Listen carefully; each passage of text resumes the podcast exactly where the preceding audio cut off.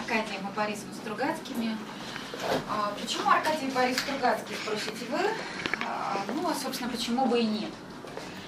А, вот у Владимира Высоцкого, которого, быть может, мы сегодня даже встретим, точнее вспомним, и как-то имя его еще сегодня у нас прозвучит неожиданно совершенно, да, причем здесь Стругацкий, причем здесь Высоцкий. Ну вот у Владимира Семеновича Высоцкого есть замечательная песня, называется «Баллада о борьбе», вы ее слышали, помните, и в ней есть такие слова. Помните, там вся песня о том, как быть, я не знаю, кем, воином, рыцарем, как а, сражаться а, за что-то важное для себя. И в конце, вот если ты это все делаешь, значит, нужные книги ты в детстве читал. А, ну вот, наверное, действительно от того, какие книги мы в детстве читали, полюбили, очень многое зависит в нашей жизни. И Почему Стругацкие? Ну вот для меня это из серии тех самых нужных книг, которые я читала в детстве, в юности, и которые, мне кажется, сделали меня такой, какая я есть. Ну, не только, конечно, они, но в том числе и они. И я, наверное, начну с таких, знаете, размышлений и вопросов, а, в чем тайна, в чем загадка, в чем интрига Стругацких. А может быть, даже вот так мы поступим. А, мы сейчас посмотрим небольшое видео, цитату. Небольшая видео цитата, где собраны а, несколько а, высказываний знаменитых людей современности о Аркадии Борисовиче Стругацких. Ну, повод немножко печальный, грустный. Вы увидите, что это видео с Первого канала. После ухода из этой жизни Бориса Натановича Стругацкого, это произошло в 2012 году, а, Но, ну, честно говоря, из всех э, видео, из всех программ, которые в интернете можно найти, а их, конечно, много. А, вот мне это понравилось для эпиграфов больше всего. Я думаю, в любом случае сейчас уже грустно, это довольно давно было, да, уже грустно от ухода этого замечательного писателя нам вот так вот не будет. Здравствуйте. А, и садитесь, пожалуйста. Но в этом видео а, поднимаются вопросы, с которых я хотела начать. Вот в чем же загадка Аркадия Бориса Стругацких? Если можно, там было видео чуть-чуть на начало, оно, да, уже промотано, потому что там про, про то, что Стругацкий ушел из жизни, можно запускать. Погромче. Александр Лягин продолжит. Братья Стругацкие поломали все каноны розовощекой советской фантастики, где смелые космонавты, преодолевая трудности, открывают новые прекрасные миры. Они взяли только форму, чтобы ставить самые важные вопросы, которые волнуют человека. Страх смерти, одиночество и предательство. Они никогда не писали фантастику. Они писали о нас с вами, обычных людях, в предлагаемых обстоятельствах. И эти обстоятельства были проверкой на излом, на прочность, на способность к будущему. Вместо могучего, вооруженного марксистско-ленинской теории ученого, у них слабый человек, который, несмотря на все достижения научно-технического прогресса, мало изменился со времен Средневековья.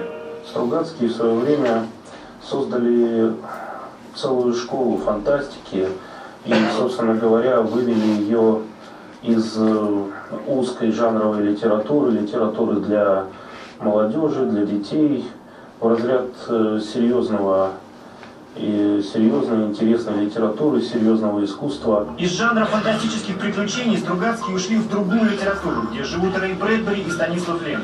Их романы читать было не только интересно, но и модно. Почти в каждой советской семье был томик Стругацких. Ту литературу религии, которую они создали с братом, ведь она стала для многих нескольких поколений, она стала действительно религией. Нравственности учились по его по их книгам. Там не было прямых ответов на вопросы. После культового в 60-х романа «Понедельник начинается в субботу» их почти перестали печатать, хотя и разрешили снять по нему веселенькую новогоднюю комедию «Чародеи». От советских цензоров не ускользнуло, что за притчей сказкой про младших научных сотрудников скрыта острая сатира, высмеивающая абсурд советской действительности. Кто так строит? Кто так строит? Кто так строит, а? После смерти брата Аркадия в 91 году Борис Стругацкий не смог больше подписывать книги этой фамилии. Он взял псевдоним, но их соавторство с братом стало уже легендой. Аркадий э, в 50-е годы уехал в Москву. а Борис Натанович остался здесь. И вот долгие годы они творили, живя в разных городах, на эту тему много острот. То, как братья Стругацкие пишут, что они садятся на поезд, встречаются по вагону, садятся в привокзальном буфете и пишут книги. На самом деле, конечно, все было не так. Как правило, они старались поехать в какой-то дом отдыха писательский и там работать. Роман «Пикник на обочине» – самая издаваемая за рубежом книга Стругацких. Ее долго не хотели печатать в Советском Союзе. И от Андрея Тарковского потребовалась большая смелость, чтобы его экранизировать. А сегодня слово «сталкер» не нуждается в переводе. Хотя этот фильм, ставший мировой киноклассикой, мог и не появиться на экранах. Фильм, по, по сути дела, был загублен. И Тарковский, вместо того, чтобы впасть в отчаяние, решился на творческий подвиг. Он решил снять другой фильм. Появился оттенок религии во всей этой истории, мучение духа, боление за все человечество. Остаются ли Стругацкие актуальными сегодня? Ответить на этот вопрос попытался Федор Бондарчук в экранизации обитаемого острова. По крайней мере, сам Борис Стругацкий говорил, что именно таким Максима Камерера они с братом и представляли. Надо. Гал, а ты откуда? С земли. В Москве была целая компания или компании, которые принимали к себе только те, кто знает прямо главами мастер Маргарита. Также существовало сообщество э, детей, э, которые обожали, э, ну, трудно быть богом, конечно, да, и играли в Арумату. Насколько трудно снимать по-стругацки, мог бы рассказать Алексей Герман-старший, который уже 13 лет работает над фильмом по повести «Трудно быть богом». Этой экранизации ждали и ждут как чудо. Я не верю в чудо. К сожалению, можно сказать. Иногда, и чем старше я становлюсь, тем чаще, мне очень хотелось бы поверить, например, в переселение душ.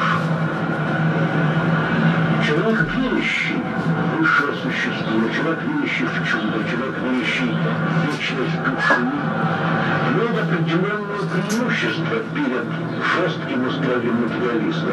И хотя строгим материалистом Борис Стругацкий не был, он, как и его брат Аркадий, завещал после смерти развеять свой прах в воздухе. У него не будет отдельно от брата могилы. Они так и останутся в памяти вместе, братьями Стругацкими.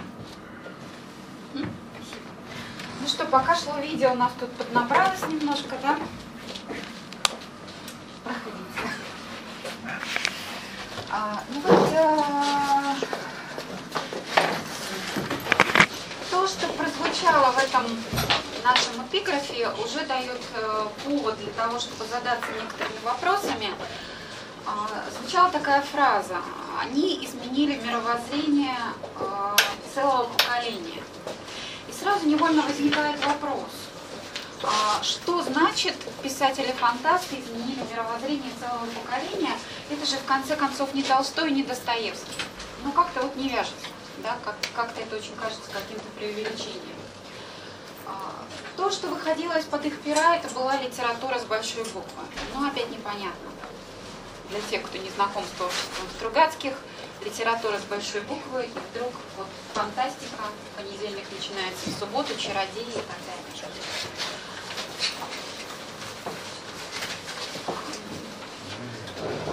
60-е, 70-е годы, когда а, пришелся вот такой рассвет а, творчества Стругацких, а, звучало там из уст Федора Бондарчука, что была такая целая система опознавания свой-чужой. А, в 70-е годы Стругацких не печатали вообще в течение 10 лет, не вышло ни одной книги практически. А, но вот люди переписывали, переписывали от руки. А, перепечатывали. В списках ходили эти произведения, они приносили в издательство, когда они писали книгу, они шли по разным издательствам, зная, что их не примут. Вопрос, зачем они это делали? А, а все очень просто. Они приносили в издательство, в, издали, в издательстве брали рукопись. За одну, две, три ночи, дня это все перепечатывалось и дальше расходилось просто списками. Им возвращали рукопись, потому что печатать ее было нельзя. Но таким образом это все расходилось Э, известные случаи, о которых рассказывают, когда а, ну, просто вот на ночь буквально давали а, какое-то произведение, и человек понимал, что он не в состоянии за ночь его перепечатать, и просто на диктофон записывал, и потом уже печатал и передавал дальше. Когда на одном из таких вечеров мы тоже проводили по Стругацким, я приводила вот эту историю, а, одна девушка сказала, вы знаете, это абсолютная правда, в моей семье это известно, то ли ее отец, то ли ее дедушка, я уж сейчас не помню кто, был вот ровно в такой ситуации, когда, ну, в общем-то, эти рукописи переписывались, перепечатывались, и таким образом они распространялись. Их действительно заучивали наизусть, фразы расходились на цитаты то, что говорил Федор Бондарчук, да, вот когда человек цитировал какой-то образ, какое-то имя, какую-то фразу, и если узнавалось другим человеком, то это была такая система опознавания, что с этим человеком можно о чем-то говорить. Если не узнавалось, значит, ну, соответственно, он не в теме, он не в курсе. А, ну, мы можем сказать, возможно, это реалии 60-х, 70-х годов советского времени, быть может, сейчас это все не настолько серьезно и актуально. Но вот опять же в фильме прозвучало, Алексей Герман старший, э, великий, на мой взгляд, режиссер, хотя очень сложный, решил снять фильм по «Трудно быть Богом» в 1968 году. Но а, решение было принято и были назначены съемки на сентябрь месяц, но в августе случился вход советских войск в Прагу. И тут же запрещено было снимать а, по этой книге фильмы, как было сказано, все забудем навсегда. Почему? Для тех, кто не в теме, сейчас трудно будет объяснить и понять. А, это времена те еще. Но несмотря на то, что книга была написана значительно раньше, вот как-то сразу было понятно, что если сейчас такой фильм снять, то очень сильны будут аналогии какие-то и ну, этого просто не хотели, и фильм был запрещен, он не был снят, снят. но Алексей Герман-старший 30 лет мечтал о том, чтобы этот фильм все-таки ему создать, и в 1999 году он такую возможность получил. Он снимал его 15 лет до самой смерти, а, Алексей Герман старший умер, не закончив. То есть он умер, вот заканчивая этот фильм. Это было дело, такое ощущение всей его жизни. Представьте, 30 лет мечтать, потом 15 лет снимать. А, фильм а, практически был снят, просто вот там со звуком было еще не закончено, заканчивал его сын. И вот, собственно говоря, фильм вышел. Даже сейчас пока не спрашиваю, смотрел ли кто-нибудь, это не для всех точно. Но сейчас не об этом. И вот был вопрос, да, представляете себе, э, что это за тема такая, которую человек вот так 30 лет не может отпустить, потом 15 лет снимать. Сейчас все-таки фильмы так долго не снимаются.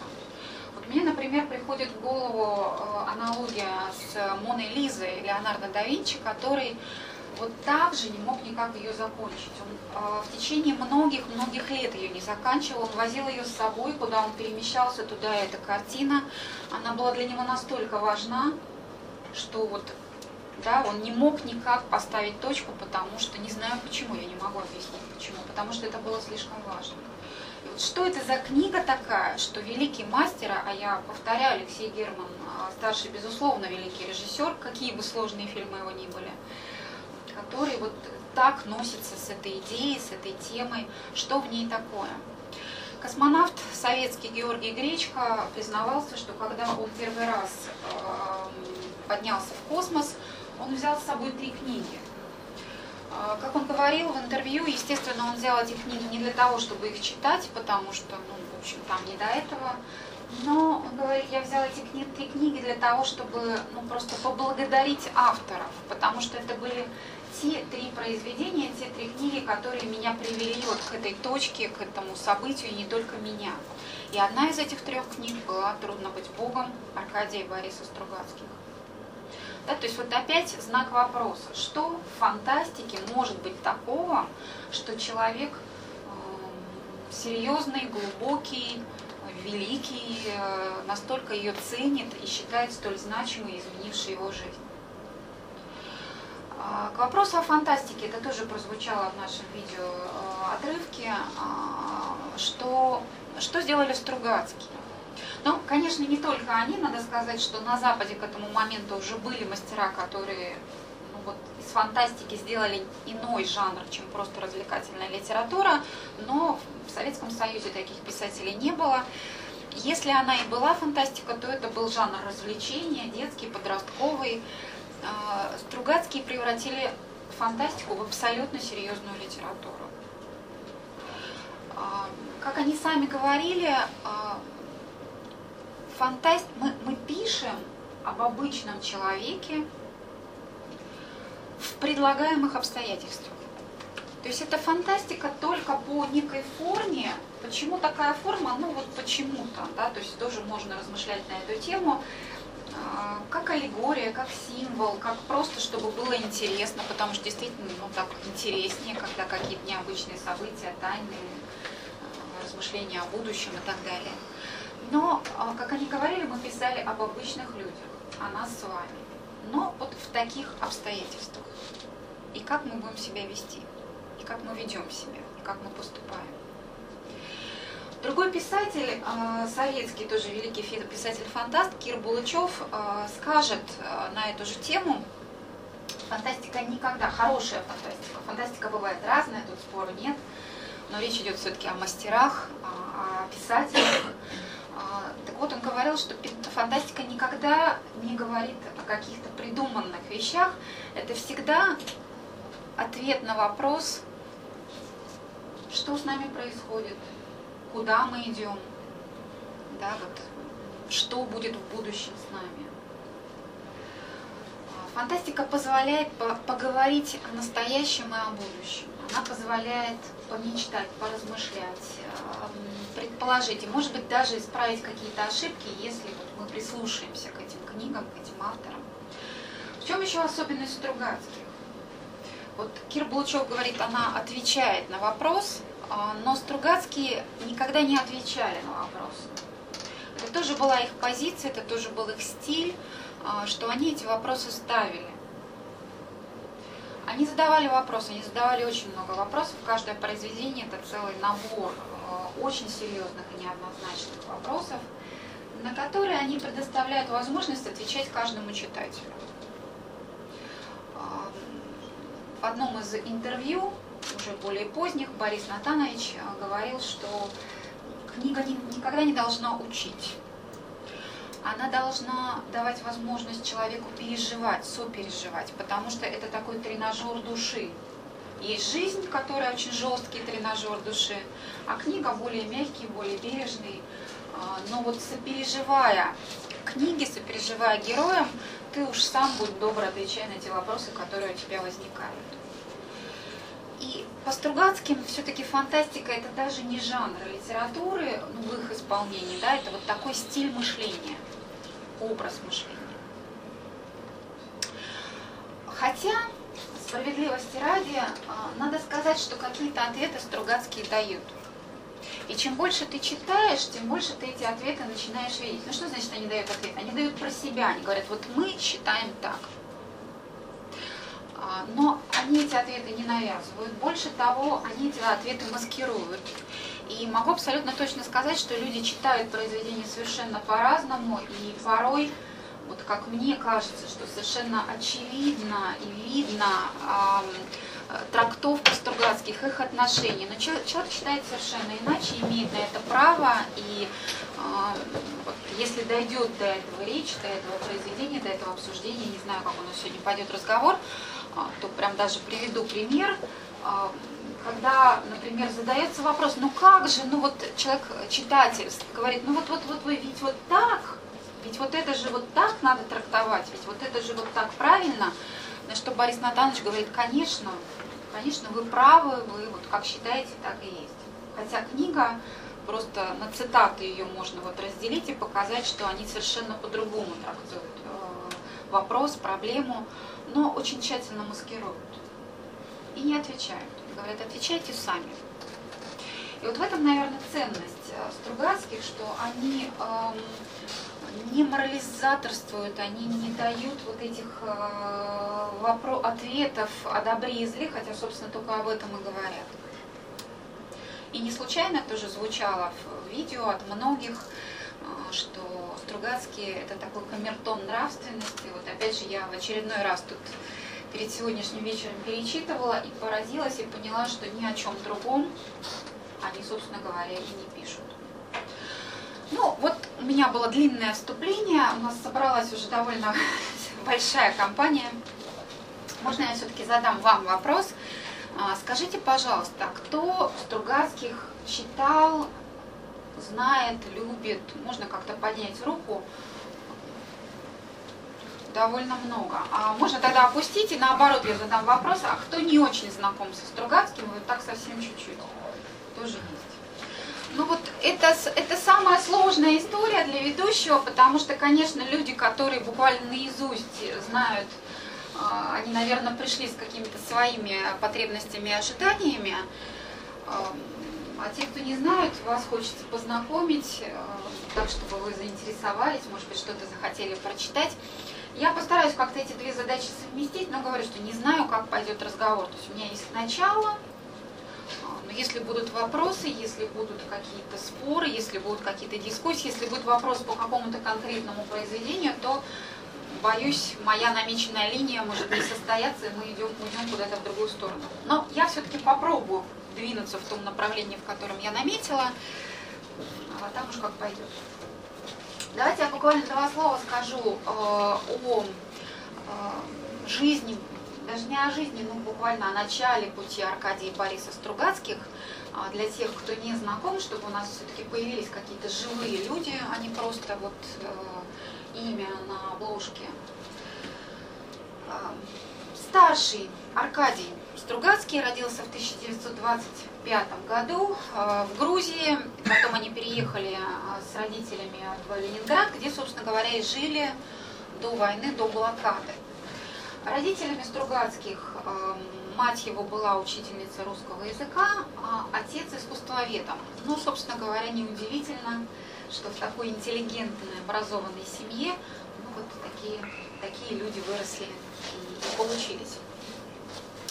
А, а, попозже, в 1933 году в Ленинграде родился Борис Стругацкий. Ну, как вы понимаете, началась война, не просто война, началась блокада. А, это было страшное время. Борис был совсем маленький, Аркадий был уже большой мальчик, взрослый.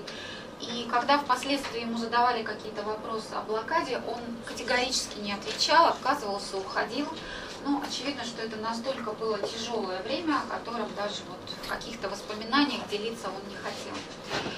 А, во время блокады, когда открылась дорога, вот этот путь жизни, как она называлась, а, было решено, что отец и старший Аркадий попробуют эвакуироваться, а мать с Борисом, который был настолько слаб, маленький, ну, они останутся, потому что боялись, что этой эвакуации страшной, тяжелой, он просто не переживет. И какие-то есть описания, как вот эта эвакуация происходила. Известный факт, что когда они уже на поезде э, ехали э, в вагон, где, где был Аркадий и его отец, попала бомба. И вот, ну, можно не поверить, но это факт, зафиксированный биографами, что из всего вагона выжил только Аркадий. Отец выжил, но потом в больнице умер. Ну, таким образом, семья лишилась отца. Потом впоследствии эвакуированы были Борис с матерью. Они долго не знали о судьбе Аркадия и отца. А, только потом уже вот какие-то весточки стали приходить. Э, потом уже после войны встретились. Аркадий был уже большим мальчиком, юношей, и поэтому он немножко застал войну, он был демобилизован, наоборот, он был проходил обучение в военном училище, но не сильно, слава богу, ему удалось повоевать, хотя ему удалось немножко. И после войны, поскольку он был военный, уже вот на этот момент как бы получился да, в войсках, а, он поступил а, в военное училище на переводчика. Ну и потом, собственно, в институт, закончил институт как военный переводчик. Ну вот переводчик ни много ни мало восточных языков, а если точнее японского. Он был большой специалист по японскому языку, японской литературе, что, кстати, очень сказалось на их творчестве. Кто любители Стругацких, те, те знают, что там очень много каких-то вкраплений, каких-то цитат, каких-то фраз, в том числе и японских стихов, например. А, ну и, собственно говоря, дальше, что произошло, э, стезя Аркадия, он пошел вот по, этому э, переводческому пути, немножко поработал даже переводчиком, потом уже демобилизовался, ушел. А Борис э, поступил в, после войны в Ленинградский университет на физико-математический факультет. Он очень хотел ядерной физикой заниматься. Но его не приняли, не потому что он не сдал экзамены, а потому что корни-то были еврейские. а, с еврейскими корнями. В общем-то, ядерная физика на тот момент это был совсем не вариант, поэтому ну, просто не приняли все. Но он решил остаться на факультете и поступил на тот же самый факультет, но на астрономическое отделение, то есть выучился на астронома. И, собственно говоря, работал какое-то время по специальности, был астрономом, работал в Пулковской обсерватории. Ну вот один физик, другой лирик.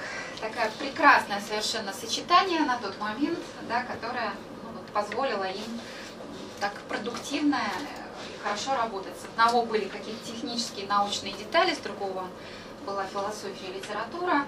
Вот вместе получилось то, что получилось. А, Если говорить о их э, на- начале их творческого пути, как же так случилось, что они начали писать, да еще писать вдвоем, я не знаю, не так уж много есть писателей, которые писали вот так вот вдвоем в соавторстве, да, довольно сложно. А, Ну, Аркадий Стругацкий начинал писать немножко раньше, у него были какие-то опыты с другим человеком, какие-то рассказы появились. И вот 1958 год выходит первое их совместное произведение. Как оно появилось, большой вопрос. Есть семейная легенда. Я честно вам скажу, я не знаю, насколько этой семейной легенде можно вот прям так э, верить абсолютно, э, потому что, возможно, это такая уже поздняя придумка, которую, ну, и когда уже стали они знамениты, естественно, задают вопросы, надо как-то отвечать.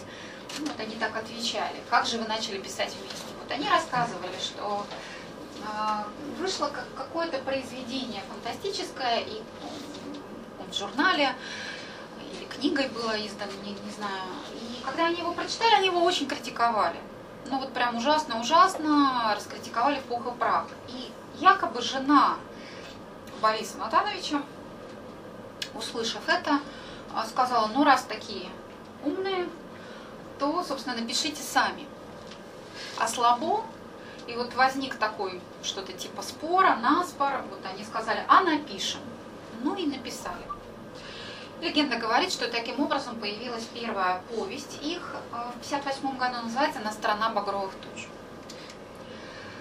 А Для тех, кто в курсе, для тех, кто в теме, наверное, читали, может быть, кто Извините, совсем... а что за произведение рас- раскритиковали? Страна- страна это? багровых ту- Нет, нет, нет. Что они раскритиковали?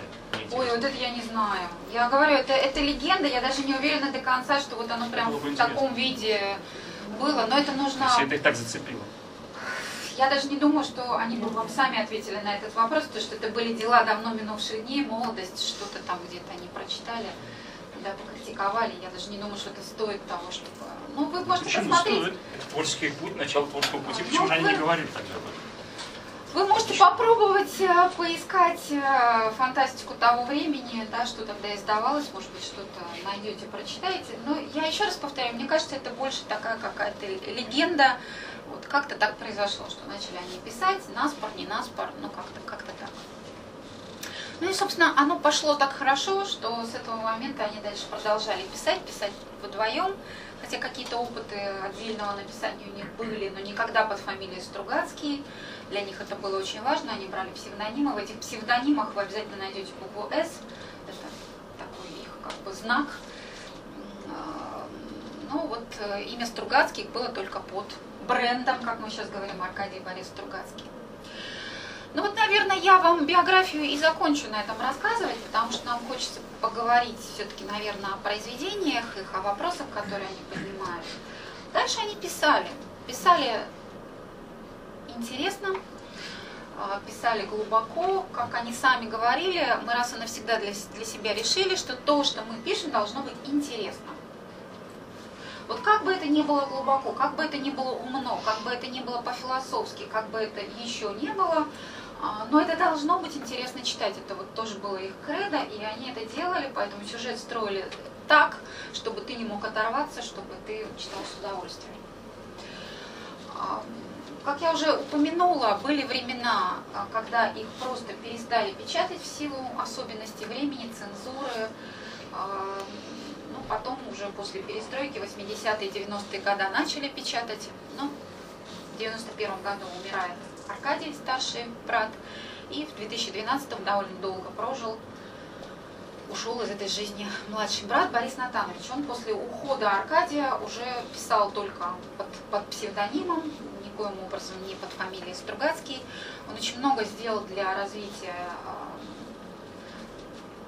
писательского такого движения, направления, помогал молодым начинающим писателям, фантастам, проводил семинары, встречи, журнал. Ну, в общем, делал много-много всего. Ну, я думаю, что на этом с биографией можем поставить точку. Вот. Говорим о произведении.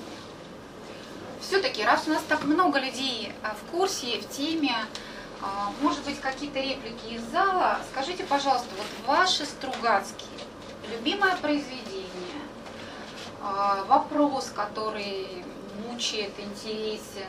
Ну, вот понятно, что мы сейчас не будем пересказывать все сюжеты, так вот, чтобы все-таки понять, что в данной аудитории на слуху, какие-то какие можно поделиться. Ваши Стругацкие. Что читали, что любите?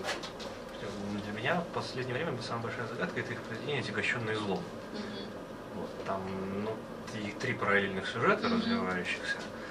Это линия Ташлинского лицея, линия Демиурга и линия древнего еврея. Угу. Вот. И мне не очень понятно, так сказать, что они ставят более реальным, или они наоборот как-то отмежевываются от вопроса что какая из этих реальностей настоящая, а остальные Ага. Какая из этих реальностей настоящая?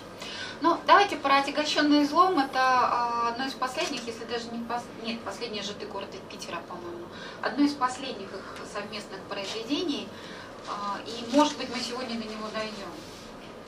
Я, правда, честно признаюсь, читала его уже какое-то время назад, и какие-то подробности выветрились. Это не из любимых моих произведений, поэтому я какие-то, наверное, 20 раз перечитывала.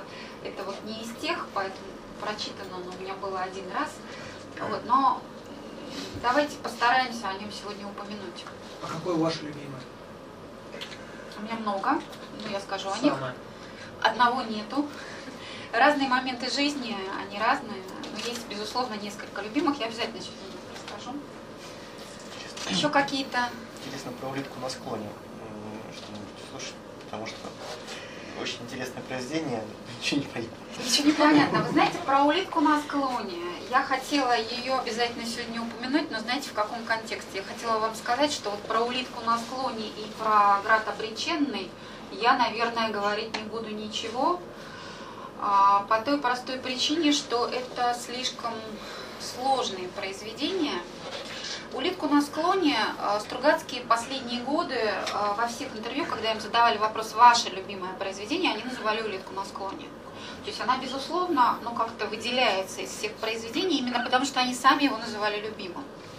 Но, вот, на мой взгляд, эти два произведения «Улитка на склоне» и «Град оприченный» до такой степени, вот вы про другую реальность говорите, там столько реальности, там до такой степени вот в какие-то другие реальности уход – что там можно какие-то куски брать и пытаться трактовать, но вот дать какую-то полную оценку.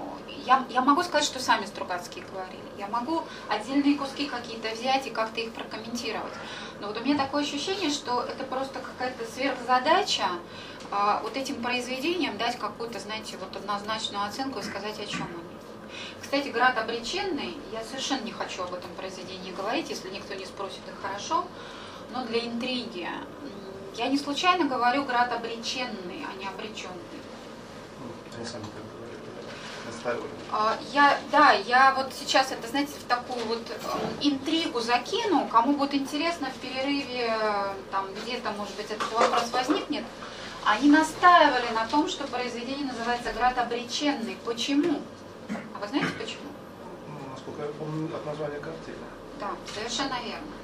Дело в том, что э, они увидели картину Николая Рериха под названием «Град обреченный». Просто она так называется, «Обреченный». Не могу ничего поделать, Рерих так ее назвал.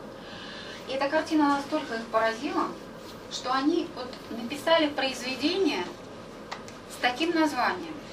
То есть, если кому интересно, кто будет читать, это безумно сложная, безумно какая-то вот вот про другую реальность там еще сложнее. Вы читали «Град обреченный»? Вот это, мне кажется, даже отягощенный злом, а, про параллельные реальности, это даже еще да, ну, попроще намного, чем вот эта книга. А, и вот у вас картина, и вообще она о чем? О чем эта книга? Да? Учитывая, Извините, что... а сюжет картины? Тогда скажите, пожалуйста. Это А вот не, ска- не скажу. Скажете, тоже не Читайте. скажете, да? Тоже не скажете, да? Не-не, картины, Рерика. Сюжет картины. Что там изображено? Что изображено? Ну, понимаете, какая штука? Надо читать. Нет, картина Рерика. Картина Рерика. Что там читаю. Ну, вы найдете в интернете. Вы просто вобьете град причинный, вам выскочит картина, труд- трудностей не будет. А, Ну, потому что я, то, что я вам сейчас скажу, оно вам ничего не даст. Просто про- произведение настолько сложно, настолько неоднозначно, и картина настолько, в первый взгляд, выбивает, а причем здесь вообще эта картина, и о чем тогда эта книга. А, Это я к, к- к ответу на вопрос, что вот, на мой взгляд, эти две книги, они настолько стоят особняком, Мне кажется, даже сами Стругацкие, когда их, а они характеризуют, они где-то в интервью говорят, там в комментариях к пройденному Борис Натанович, он что-то пишет про эти книги. Но вот меня лично эти ответы не удовлетворяют, потому что книги намного сложнее, чем они о них пишут. Поэтому вот тоже давайте, если дойдем про улитку на склоне град обреченный поговорим, вот настолько, насколько найдем. Просто я не хочу с этих книг начинать. Еще кто-то что-то скажет, вот из любимого, просто, может быть, название хотя бы, нет? Гадкий лебедь. Вот, это Хороший. Об этом Как сегодня обязательно. Гадкие лебеди. Об этом поговорим и даже попробуем что-нибудь посмотреть. Ну что, если вам в процессе еще какие-то книги, темы, вопросы будут всплывать, вы их задавайте. Мы обязательно сделаем перерыв, потому что нас много, наверное, душно, тяжело слушать. Когда рассказываешь, ни разу не тяжело, когда слушаешь, тяжело всегда. Поэтому, э, если я заговорюсь, мне там кто-нибудь будет махать рукой, что надо сделать перерыв. Вот, но еще чуть-чуть до перерыва поговорим. Я тогда начну с подготовленного мной мной программы выступления, хотя мне оно сегодня нелегко далось. Вы знаете, у меня было два варианта построения. А, Один, то есть вот есть, мне кажется, две темы, которые, в которых Стругацкие, ну вот они практически каждое свое произведение им посвящали.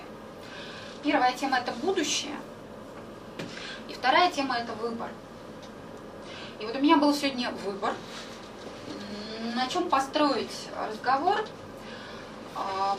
Мне очень нравится разговор про будущее. Мне кажется, он просто затрагивает много-много смежных тем и вот как-то очень все красиво выстраивается.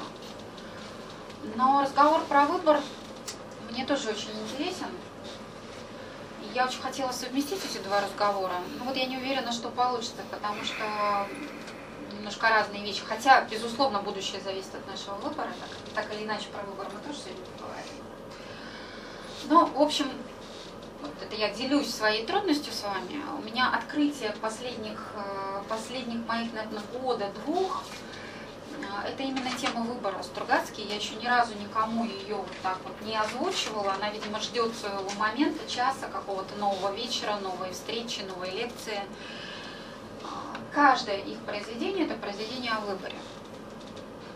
У них есть потрясающая книга. Вы меня кто-то спросил, а вы свои любимые назовите. Вот одно из любимых «За миллиард лет до конца света». И э, знаете, вот когда ты уже весь такой прочитал, как один мой друг сказал, э, единственное собрание сочинений, которое я в жизни прочитала, это Стругацкий. Вот я из этой серии. Единственное собрание сочинений, которое я, наверное, в своей жизни прочитала, это книги Стругацких. Ну, в смысле, что другие книги я, конечно, тоже читала, но так, чтобы собрание сочинений Толстого или Достоевского или Чехова, к сожалению, нет.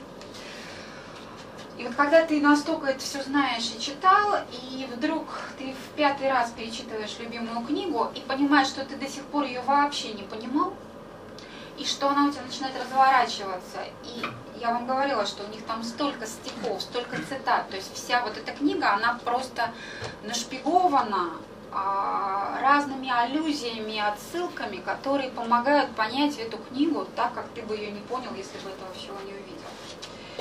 Это вот как раз про выбор.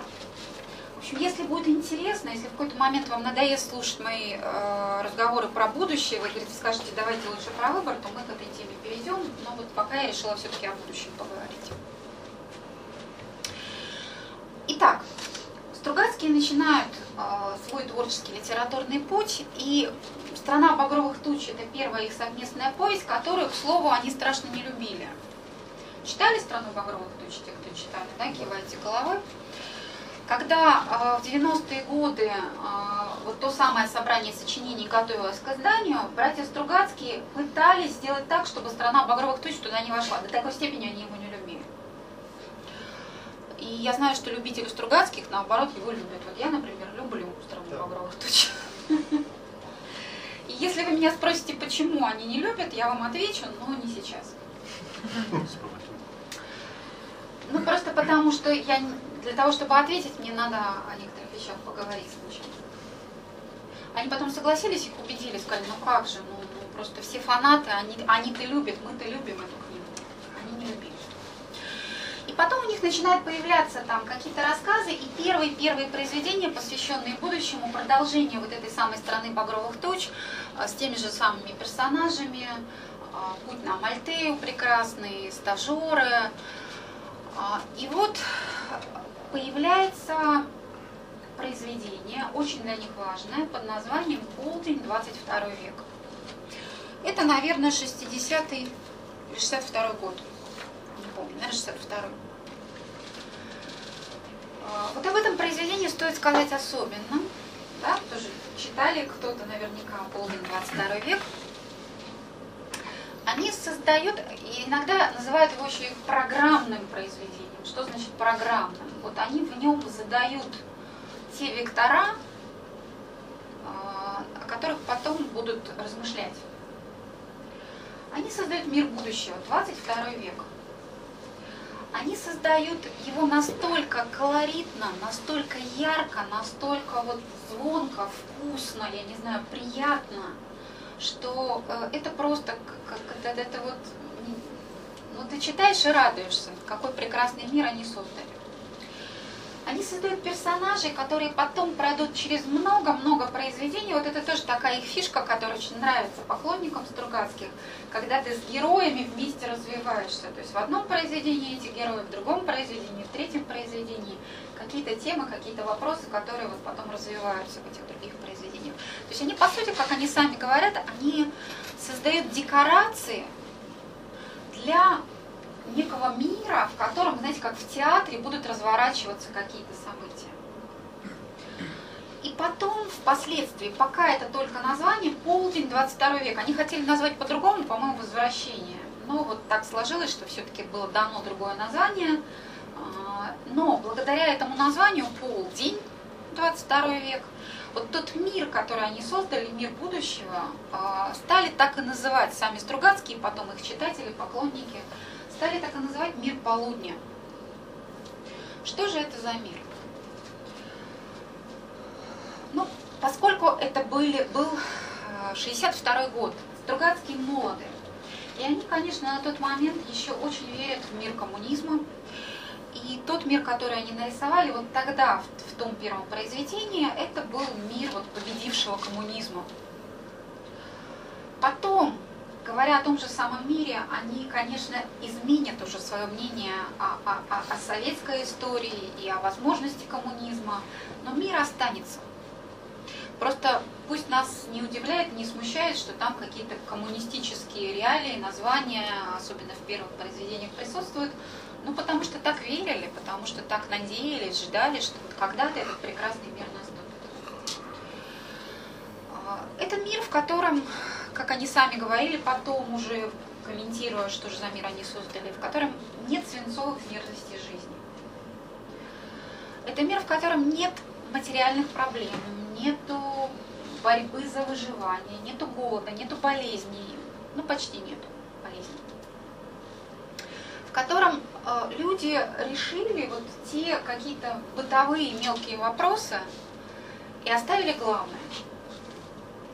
Это мир людей, которые чем-то интересуются, не чем-то, которые, собственно, всю свою жизнь посвятили вот этому поиску, творчеству, труду. То есть люди, которые эм, видят главный смысл своей жизни в познании, в служении другим людям, в творческом поиске. Это люди благородные, это люди смелые, это люди с чувством юмора, это люди веселые, это люди порядочные. Я не знаю, какие еще синонимы передать. И вот ты когда читаешь эти произведения, тебе настолько это нравится, что ты понимаешь, что вот бы мне бы туда, в этот мир. Мир, в котором хочется жить. А, причем особенность Стругацких, в отличие от других фантастов, вот этот мир, он настолько не стерильный, не вот какой-то, знаете, правильный. Те персонажи, которых они рисуют, они ну, люди со своими, может быть, маленькими недостатками или не очень маленькими. А, Там есть какие-то трудности, сложности, которые они решают, собственно. Они живые люди, они интересные, они все вот со своей какой-то индивидуальностью.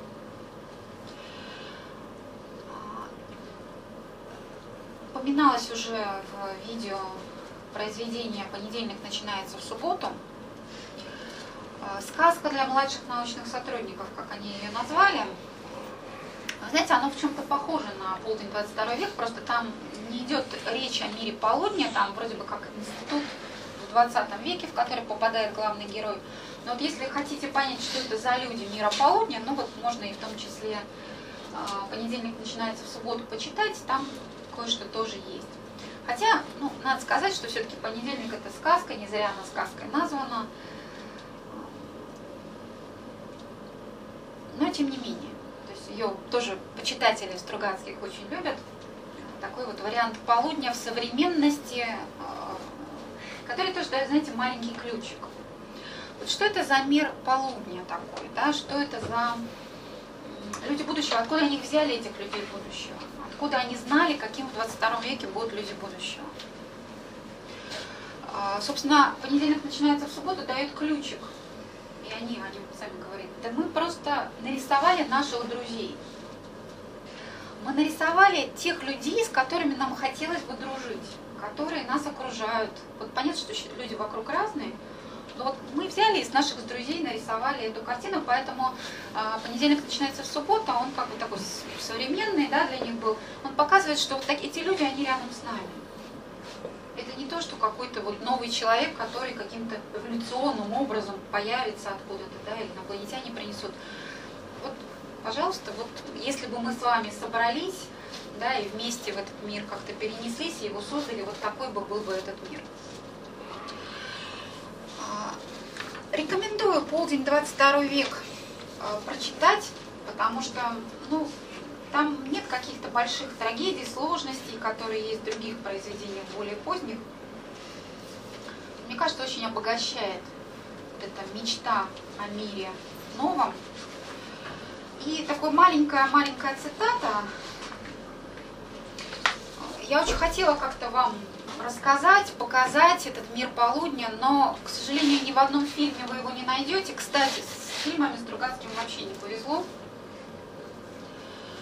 А, их снимали, по их произведениям снимали и снимают фильмы, но нет ни одного, вот мне, к сожалению, еще не буду какие-то тоже еще видео показывать, но это от безысходности, потому что ни одного а, достойного фильма, я не говорю сейчас про Тарковского «Сталкера» и про Сакурова «Дни затмения», Почему?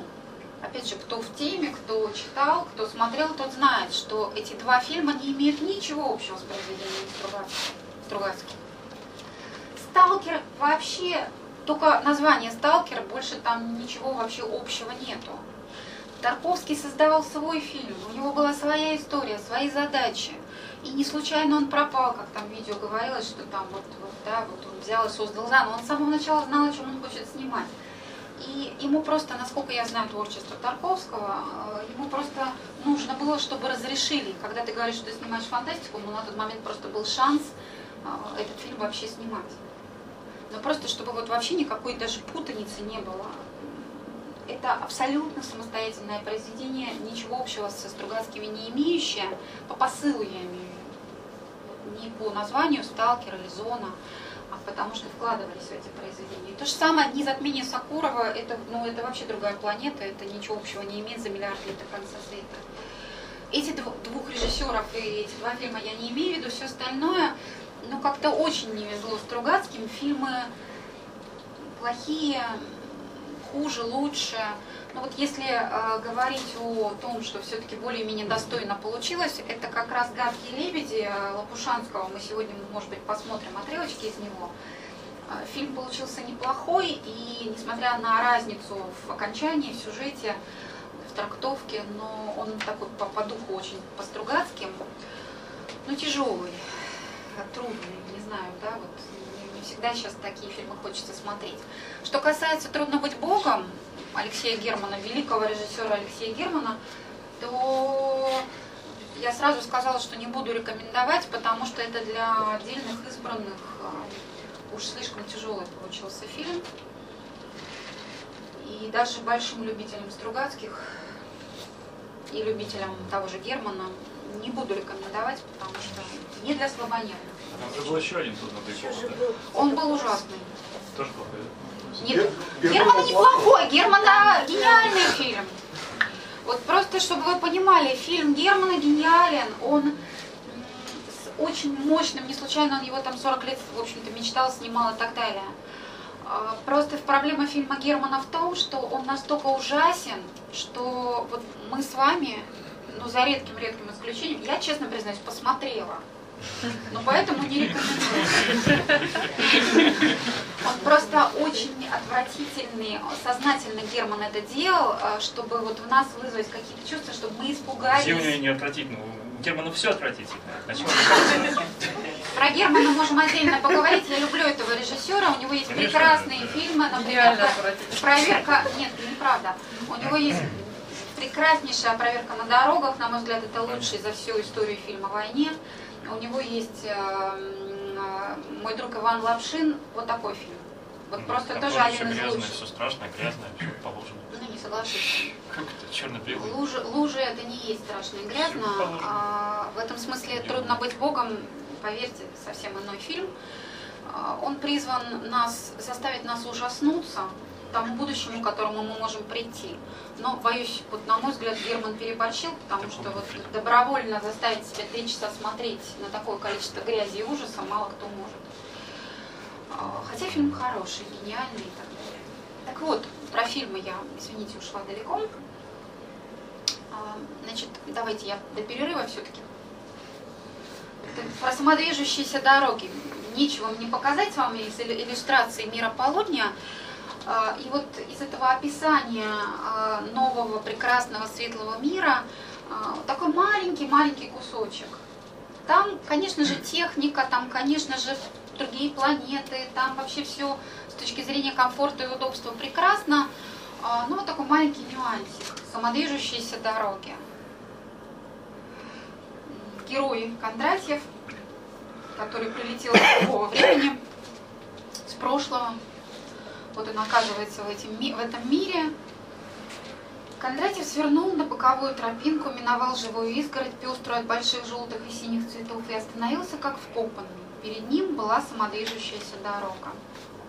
Кондратьев уже слыхал об удивительных самодвижущихся дорогах. Их начали строить давно, и теперь они тянулись через многие города, образуя беспрерывную, разветвленную материковую систему от Пиренеев до Тиньшаня и на юг через равнины Китая до Ханоя, а в Америке от порта Юкон до Уильной земли. Женя рассказывал об этих дорогах неправдоподобные вещи. Он говорил, будто эти дороги не потребляют энергии, не боятся времени.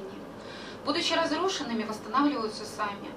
Легко взбираются на горы и перебрасываются мостами через пропасти. По словам Жени, эти дороги будут существовать и двигаться вечно, до тех пор, пока светит солнце и цел земной шар. Еще Женя говорил, что самодвижущиеся дороги – это, собственно, не дороги, а поток чего-то среднего между живым и неживым, четвертое царство. Дорога текла в нескольких шагах от Кондрат- Кондратьева шестью ровными серыми потоками. Это были так называемые полосы большой дороги. Полосы двигались с разными скоростями и отделялись друг от друга от травы улиц вершковыми белыми барьерами. На полосах сидели, стояли, шли люди. Кондратьев приблизился и нерешительно поставил ногу на барьер, и тогда, наклонившись и прислушавшись, он услыхал голос большой дороги. Скрип, шуршание, шелест. Дорога действительно ползла. Кондратьев в конце концов решился и шагнул через барьер. И вот он едет по этой дороге медленно и размышляет. Зачем нужны эти дороги, подумал Кондратьев. Вряд ли кому-нибудь придет в голову ездить таким образом во Вьетнам или в Индию. Слишком мала скорость и слишком жестко. Ведь есть стартопланы, громадные треугольные корабли, терракары, наконец. Какой же прок в дороге? И сколько она, наверное, стоила? Он стал вспоминать, как строили дороги век назад. И не самодвижущиеся, а самые обыкновенные, притом не очень хорошие. Огромные полуавтоматические дорог, дорогоукладчики, гудронная вонь, зной, потные, измученные люди в кабинах, запорошенных пылью. А в большую дорогу вбита уйма труда и мысли. Гораздо больше, конечно, чем в Трансгабийскую магистраль. И все это для того, видимо, чтобы можно было сойти где хочешь, сесть где хочешь и ползти, ни о чем не заботясь, срывая по пути ромашки. Странно, непонятно, нерационально. Это, знаете, такая зарисовочка об этом мире 22 века, мир Аполлония, вот он такой, он очень человеческий, он очень какой-то вот такой счастливый. Ты понимаешь, что вот с этими людьми в этом будущем ты бы очень хотел жить. И когда Стругацких потом спрашивали, а как вы считаете, возможно ли... А, вот еще такой нюанс про этот мир очень-очень важный. А, в этом мире огромное внимание уделено воспитанию детей. Там такая система лицеев, а, разбросанных по всему миру, в которых а, занимаются воспитанием ребенка буквально с, ну, вот с очень молодого возраста так, чтобы развить в нем самый-самый его какое-то предназначение, его какую-то глубинную суть. И профессия учителя в обществе самая уважаемая, потому что это самое главное. Ну вот тоже такой нюансик. И когда Стругацких спрашивали, а вы вот верите в то, что этот мир возможен? И они неизменно, раз за разом давали один и тот же ответ. Ну, то есть вот вы предсказываете, вы думаете, а как вы думаете, будет ли этот мир? Говорит, мы не знаем. Мы ничего не предсказывали. У нас нет таких способностей, возможностей, мы даже не пытались ничего предсказывать. Мы просто написали тот мир, в котором нам хотелось бы жить. И вот у них вот эта вот, знаете, фраза через просто через дефисы, она у них во всех интервью идет «мир, в котором мы бы хотели жить». И в этом мире, в котором они хотели жить, то есть эти герои, персонажи, сюжеты переходят в следующие произведения, их довольно много.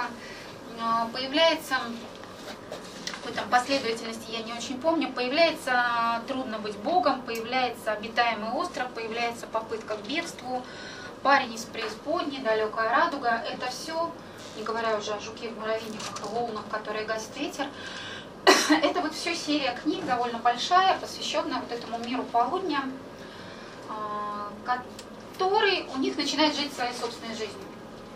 Вот так бывает у великих писателей, они задумывают одно, а потом вот эта их задумка начинает как-то жить сама и управлять ими. И, ну, естественно, то, что думали, о чем размышляли, что переживали авторы, конечно, сказывалось, да, то есть они вот это все а, об этом писали дальше, но точно они не задумывали это в начале. И вот, например, «Трудно быть Богом». Давайте мы до перерыва поговорим немножко об этой книге. Там тот же самый мир полудня. А, вот это вот земля победившего коммунизма, в которой люди добрые, честные, справедливые, ну и плюс с огромными возможностями, они путешествуют на другие планеты, и вот они попадают на некую загадочную планету, в которой э, такой город Арканар. Там, собственно, даже вся планета не имеет имени какого-то, ну, обычно ее так и называют, Арканар, планета Арканар, хотя это город Арканар. В которой они сталкиваются со средневековьем.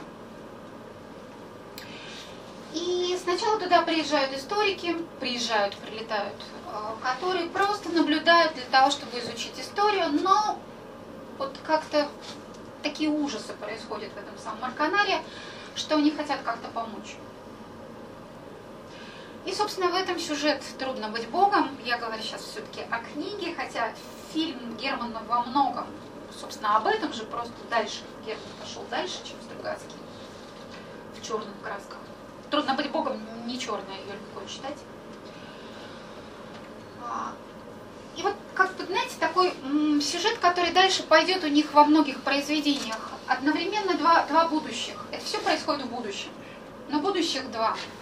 Есть вариант мира полудня и есть вариант Арканара. Вот таких два будущих. Но это как бы где-то на другой планете, то есть мы читаем, думаем, ну это, конечно, не про Землю, это, конечно, не про нас, это про другую планету. А, Мир средневековья, мир а, невежества, мир грязи, мир насилия, мир пошлости. Все то, что как бы повторяет историю землян, историю средневековья.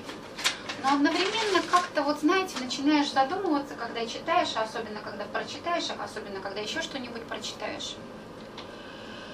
А, Вот в более раннем произведении а, Стругацких стажеры, они формулируют очень важное для себя кредо.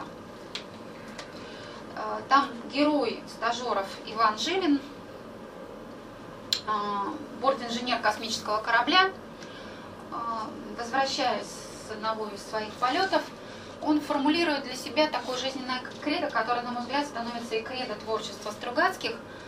Он говорит, да зачем, ну я своими словами, естественно, да зачем он этот космос? Если самое важное, оно на Земле рядом с человеком. Если самое важное это научить вот этих юриков, эту молодежь, научить их добру и злу, научить их красоте, на- научить их честности, научить их дружбе. И вот этот Иван Жилин принимает решение уйти из космоса для того, чтобы воспитывать детей. И, собственно, заканчивается стажеры на этом. Самое главное на Земле, отныне и навсегда самое главное на Земле. И я думаю, что Стругацкие отныне этому следует. И вся вот их, эта история о других планетах, ну, в общем, наверное, совсем не о других планетах, хотя каждый верит, как ему хочется, безусловно. А, Внимательные читатели Стругацких, почему, собственно говоря, в 68 году запретили снимать-то после входа войск в, в- в Чехословакию советских? Потому что не про другие планеты подумают люди. И по сути у них появляется вот такая вилка, два варианта будущего. Мир, в котором мы жить хотели бы, и мир Арканара, мир, в котором мы жить боимся, как они назовут. Мир, которого мы боимся. А,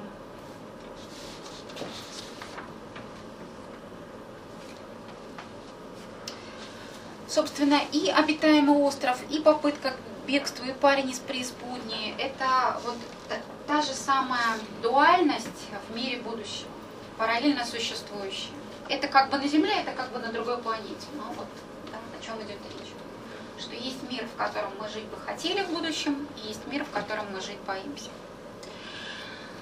А, Я не могу вам показать этот мир, потому что из трудно быть Богом, простите, но невозможно ставить сцены, иначе вы сбежите точно все. Поэтому я поставлю, а, у меня есть а, одна песня, сейчас мы уже сделаем сейчас песни и перерыв, чтобы можно было переварить немножко. Однажды э, на просторах интернета, пытаясь вот собрать все, видео, там, не знаю, какие-то фильмы, все, что только есть, я наткнулась несколько лет на эту песню, певица Екатерина Болтина, по-моему, я не в курсе, не в теме, что за певица. А, Ну, вот песня посвящена Арканару. Я просто сейчас в качестве иллюстрации мира, в котором боятся жить Стругацкие, возможного мира будущего нашего с вами на самом деле. А, Вот поставлю эту песню. Там можно, папочка, аудио под номером 2.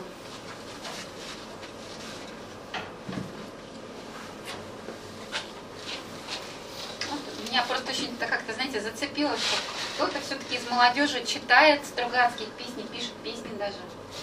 О мире Арканара, безусловно, но, в общем, вопрос о чем. Почему вы его упоминаете как мир будущего, а не мир прошлого? Ну, я попыталась объяснить, давайте сейчас еще раз попробую объяснить. Дайте сейчас послушаем, и после перерыва, после песни давайте.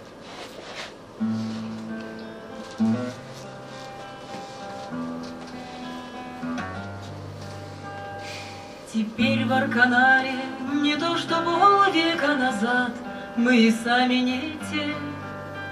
Запрятана совесть на дальнюю полку, Любовь не стоит за окном. Вчера в метрополию звали, Хотелось, но здесь я в родной пустоте. А там бы жила во всеобщем уютном довольстве, Но все же чужом. Мы стали стары, и что самое страшное, духом И чтоб не подохнуть, мы стерпим плевок и удар. Мы в страхе все время, когда не бываем под мухой. И это мой дом, это мой золотой арканар. Теперь в Арканаре не то, что полвека назад И не то, что вчера То серое воинство юных скотов То монахи с мечами бардак И головы мудрых людей Пополняют корзины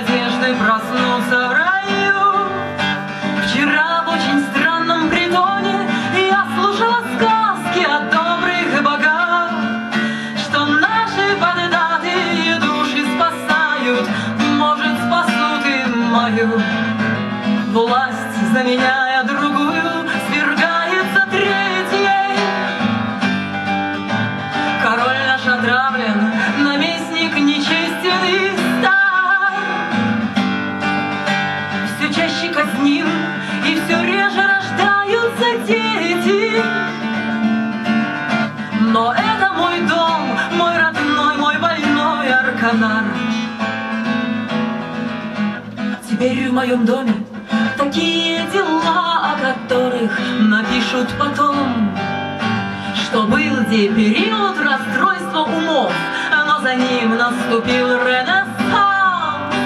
А как вам такое? Нечаянно встать в лужу крови в подъезде своем? Конечно, свобода и братство наступят, но это случится без нас.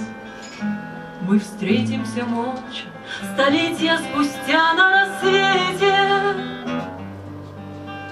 И будем взирать, как с земли поднимается пар. Как над Арканаром зеленое солнышко светит. И птицы поют, и проснувшись поет Арканар Ведь черт побери, это мой Арканар.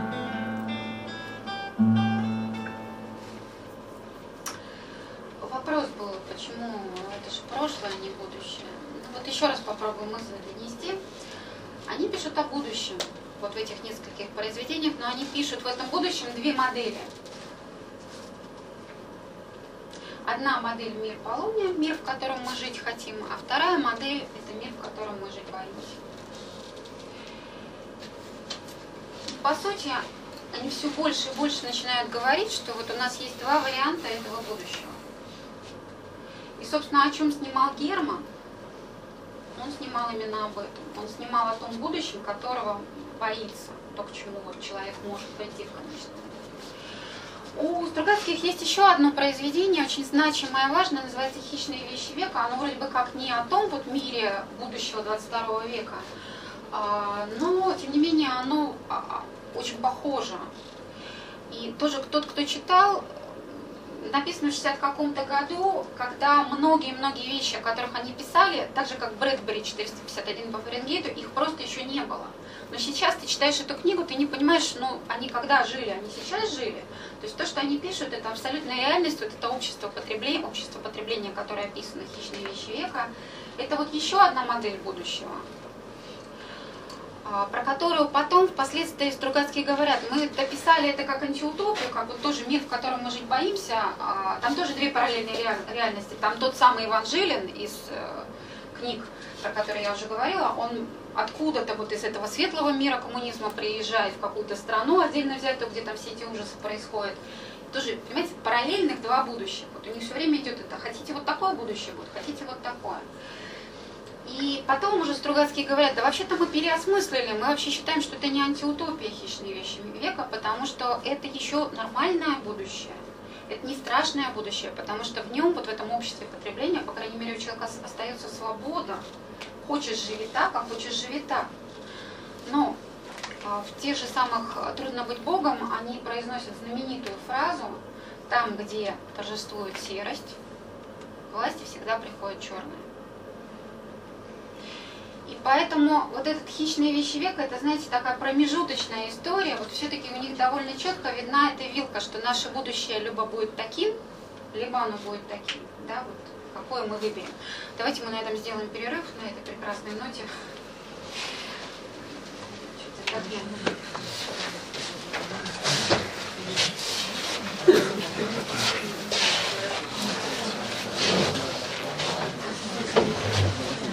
Нет, ну планшет посидел.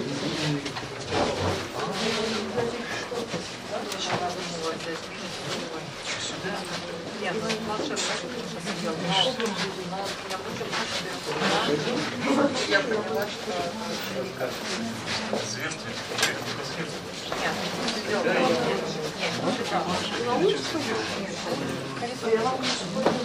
не все делают. Я вот услужил это понятно. Нет, там вот тут везде не все. Это железный Гормоны? Но я говорю, на сегодняшней ночи до 4 утра попадешь. Что-то неплохо. Слушай, а он не болеет? Физически, физически. У него там горло не болеет, а нас нет, ничего нет. Можно что-то физическое еще. Физически может Ну, такое. Что он у тебя не души или вообще Что там? Турецкая. Турецкая? Нет, ну, турецкая. Не знаю, почему. Не знаю, почему. А тут... Или- А тут тут Медведица с медведем. Какая интересная вообще, в чем суть? Теле2, которые говорили, что а ловит лучше мегафона МТС Теле2. Мы минимально только в таких помещениях. Я не могу ответить. Если я не понял до конца, ты не знаешь, почему обычно? Обычно я Смотря где эти антенны стоят. А, ну понятно. Ну, То большая. есть, потому что любой у них э, двойные, двойные стандарты. Где-то Теле2 антенны, значит. Всех, если Так, очень или- про- ну, очень и просто. Ну, муж или- Давай. Причем, причем, Я вообще причем у ее, женщин. я уже ее эти шутки не открываю. Каким-то матом. Я уже боюсь открывать. Ее или не А, это он. Это Таня. Это он, кто ее интересует. Ну, давайте это зовем. Потому что мечты человека, Э, вот Так, ну, не знаю. Не мужчина, Ну, мужчина. она, у нее жестко там. Интересно, а я читал минулый А я смотрел год назад. На полфильма я выключил. Больше не я смотрел. Такая ерунда. Кажется, дождь постоянно будет включен. Все слышно и плохо. Никакое ощущение фильма. И. Рыцари по скалам идут. Эти с неба смотрят на них. Вот вот дороги, Инопланетяне, боги кто. Стол там поставить. Ну все, я, трудно быть богом. Ну вот оно новое последнее. Это жутко. А что их не конечно? Я э, еще был какой-то э, старый еще советский. Я решила следующую. Не, я скорее всего, Почему я я вообще не знал, что их два. Я вроде вот последний смотрел. Есть, э, я считаю, что советский фильм, он э, такой созерцательный больше, э, без такой женщины, на самом деле, нам знает, как э, вот это современный. Читал что? Даже Читаю, что интересно, и там сказали, что женщина находится, ну как сказать, нуар, короче, да? Она в природе имеет такие свидетельства, которые на самом деле На конях что-то рыцари по скалам идут, идут. А эти сверху на них смотрят, как, Все так плохо, все грустно, я вы... Ну ладно, сейчас мы почитаем. Еще, нам оказывается, написала. три часа. Я- ничего не скажет, просто весь смысл, весь смысл в том, что нас когда, нет снимать. когда такие люди появляются, как сами Стругацкие, они Я тебе сказал, что я не понимаю, зачем было снимать так э, чернушным ротным звуком, я, потому что все равно это вранье, все до конца. Все это неправда. Такого быть не может. Сидякова таких не было никогда, оно таким, даже не было, понимаешь? Оно снято в таких красках, все это, что просто страшно, хочется Проблема это воспитания. И мне кажется, Воспитание, да, да, да. Я вот как раз сейчас кстати, воспитание. Я, тебе сказал, что не смотрел. Я не дома? посмотрелся. Я Когда начинала. Федя сказал, что можно посмотреть, но это... Я не про надо. то, Не даже что понятно. вот этот Серьезная вещь. наставничество, это то, чего Второй не это вообще Я я воспитывался, Там сказать, да. и с этим выработал что в современном обществе маршрут. традиционного. нам дали пересматривать делать И несколько дней, делать с мог по сравнению на водителя на вождение автомобиля или там получение меня медицинского по- образования. Подруга ехала, говорит, ночью Ребенка. на маршрутке. Говорит, он делал все. Пять лет учись, потом сдавай экзамен и так далее. Господи, говорит, доехать живой. Да, Да Телефон по телефону. Да, он там все. Поэтому на маршрутке не стараюсь ездить только. А мне вообще как-то неприятно, почему должен ездить на маршрутке, если быть нормальный транспорт. всего. Да ну, я на автомате. Да ерунда. мир, в котором мы хотим жить, как его можно вот у- ускорить его Не, ну почему нельзя было если прикрепить обратно причину? Это вообще именно важно. Я вот прикрепил по картине. Интересно, побудило людей писать целое произведение. Ну, Я картина не знаю, все какая картина? Так, давай наберем, что- ты паришься? Там что, там набрать что, набрать. мировоззрение, Что ты начинаешь? Берешь и набираешь. Интересно, что вообще проблема Вспомнился, о чем было. я говорил. Еще побольше. Побольше людей.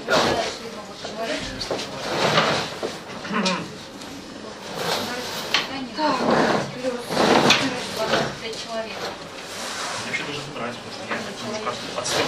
Ну, это содержание уже. Это, конечно, сложно. По поводу того, что оно должно от людей А про это я свежо, а довольно странная мысль, потому что если люди этого не видели, и я считаю, это важное, их тенденции к этому не будет. И с этим Ну, это вообще такой символизм, может даже быть со стороны. Возможно, это произведение книги, фильма, Но они такие впечатлительные, что они все ну, а,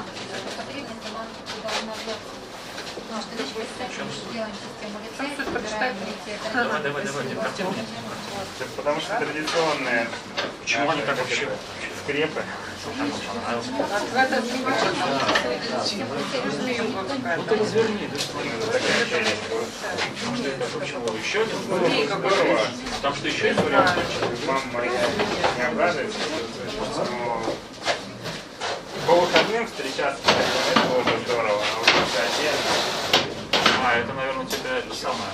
Или что ли? очень много проблем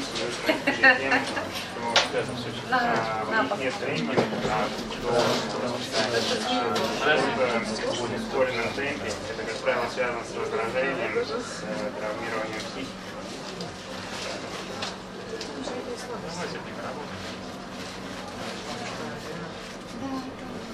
Абсолютно с вами согласна. В целом, я прочитал все из Стругацких, ну, это было давно, лет 8 назад, я еще не помню. Единственное, что я помню, это две ключевых идеи, на мой взгляд. Про выбор Первое – это система воспитания и формирование общества и будущего вообще в базиса. Второе – это идея монопольства. Сейчас, она была развернута, то есть впервые ими а, оформлена. Но как создание человека самодостаточного, тогда способного к выбору, осознанного, отделенного от общества, испытывающего это неразделимую связь с этим обществом. И вот такая, такая система сверхосознанности идет. Насколько я помню, мы насчет такая тема, я это как раз Не нравится тревоги Выбирать нравится. Да, и, собственно, те самые законы это были а, там, действия, которые были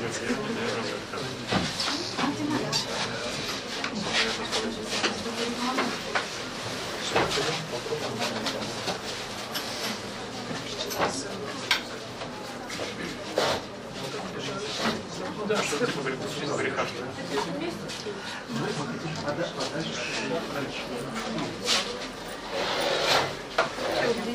Да,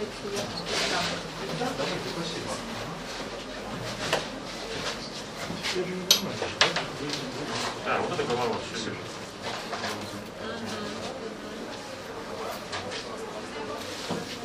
В общем, этот самый, как его? Да. Знаю, так вот. Да, карали. Очень, спокойно. Ну чего ты хотел сказать? Что там на самом деле. Если я помню, ну почему не читать еще? Как я помню, там на самом деле женщине даже больше функций. То есть она действительно может больше как бы тот герой, который там является, он является там женщиной.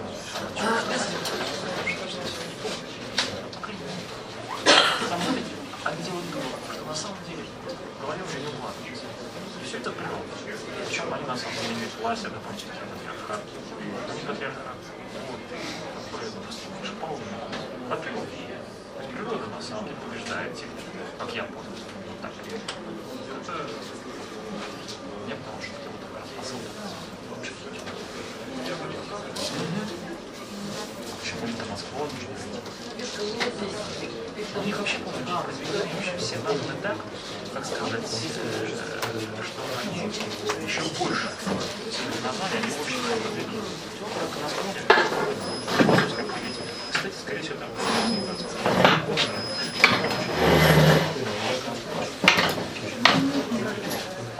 ползет, да. Вот это философия, она ползет, она никуда не приползает.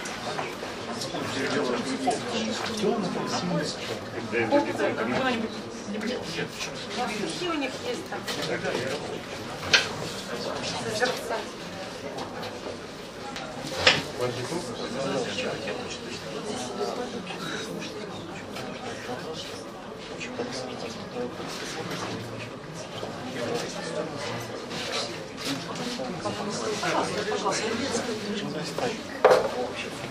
Ну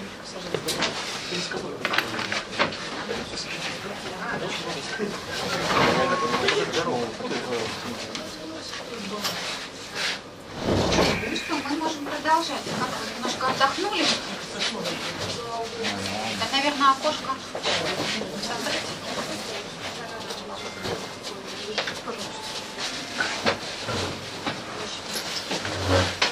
закрыть. Закрыть, закрыть. Нет, лучше сними. Нет, дело не в куртке. Дело не в куртке моей. Дело в том, что... Вот.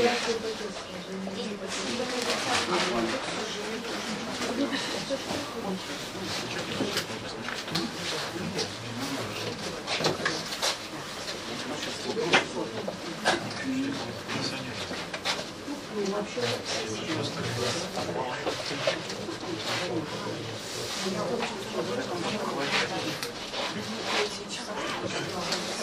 друзья, еще немножко.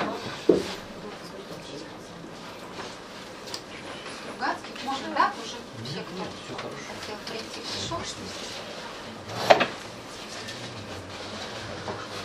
Мы остановились с вами на том, что э, появляется второй мир у Стругацких, который они называют мир, в котором мы жить боимся, и его как-то становится все больше и больше. А, Ну вот, в частности, «Обитаемый остров» еще одно произведение из этой серии. У Федора Бондарчука снят а, фильм по «Обитаемому острову».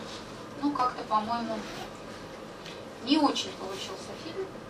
Причем непонятно почему. Я смотрела первую часть, но больше мне не хватило уже на следующую, там вторая или вторая, третья, я даже уже не помню. Две, наверное, их. И вот удивительно, а, вроде все по тексту. Вроде ты даже не можешь ни к чему придраться. Что касается текста, он весь там, ничего не изменено. Ну вот как-то не оно.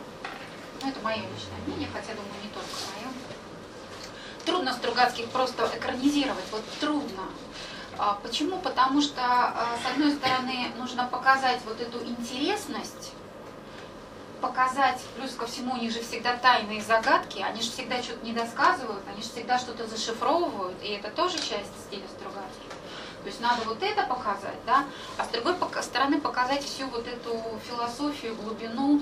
И вот, наверное, пока не нашлось режиссера, который бы смог это сделать. Еще раз повторяю, Константин Лопушанский для меня здесь стоит отдельно. Мне кажется, ему во многом удалось. Ну, если бы фильм не получился такой мрачный, хотя, ну, что поделаешь, тема такая. Так вот, как раз Константину Лопушанскому, режиссеру фильма «Гадкие лебеди». Да, два мира. И все больше и больше с течением времени у Стругацких появляется вот такая пессимистическая нотка, все больше вот этого мира, в котором мы жить боимся. Почему? Почему не произойдет, не случится мир, в котором мы хотели бы жить? Все дело в человеке. Все дело в том, что мир складывается из людей. И человек Арканара, ча- человек обитаемого острова, а как ты его приведешь в этот мир, в котором мы бы хотели э, жить? Собственно, трудно быть Богом, там есть очень серьезная тема выбора. Можно ли вмешиваться в чужую жизнь? Можно ли насильно нести счастье? И трудно быть Богом именно об этом у Стругацких. Но мы пока оставим вопросы выбора, да, я все пытаюсь рассказать немножко другие вещи, потом, если времени хватит, к выбору вернемся. А, Гадкие лебеди. А, Тоже такое вот невероятное произведение совершенно у Стругацких, а, которое в отдельном виде отдельного произведения появилось, э, издано было за границей, без согласия без ведома самих Стругацких, а, но на тот момент вот так вот взять и издаться за границей было пр- практически концом для писателей, и, собственно, именно после этого их, на них какие-то страшные обрушились наказания, нападки, их печатали, их запрещали, но они-то были, вот, в общем-то, наверное, не виноваты в этом, то есть просто взяли и издали.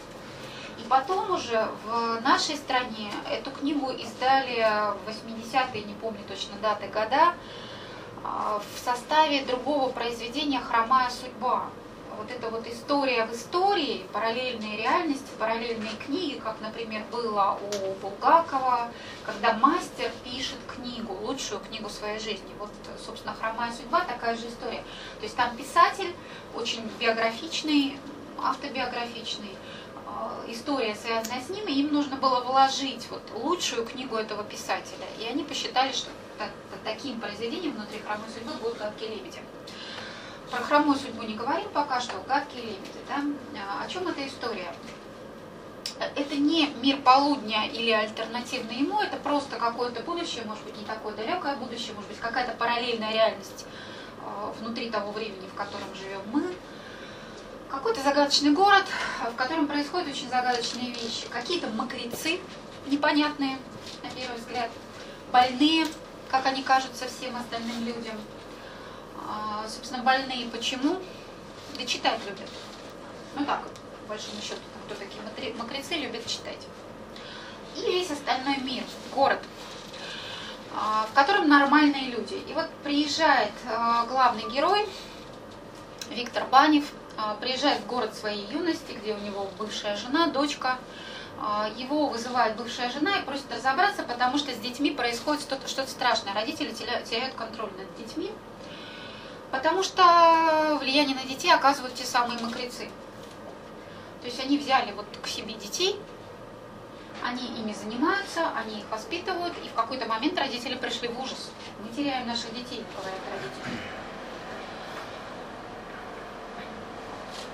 И я вам сейчас покажу, мы посмотрим сейчас один отрывочек из фильма Константина Лопушанского «Гадкие лебеди»,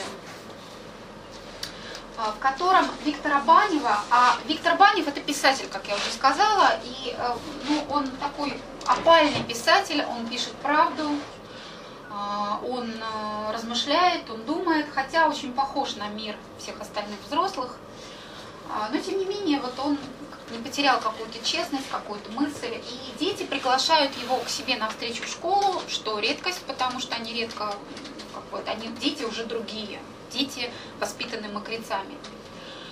И, ну, собственно говоря, происходит встреча. Виктор Банев приходит к этим самым детям, начинает перед ними выступать, и вдруг они начинают вести себя так, что он просто в ужас приходит, потому что он видит перед собой маленьких взрослых, которые рассуждают, во-первых, не по-детски, чего он не ожидал, а во-вторых, очень странно.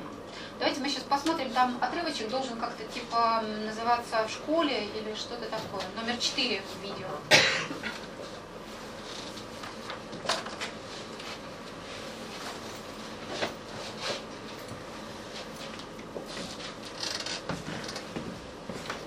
Можно, да, выключить свет, потому что очень темно.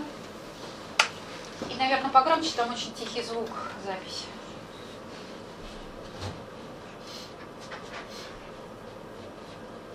Здравствуйте. Вы садитесь, садитесь.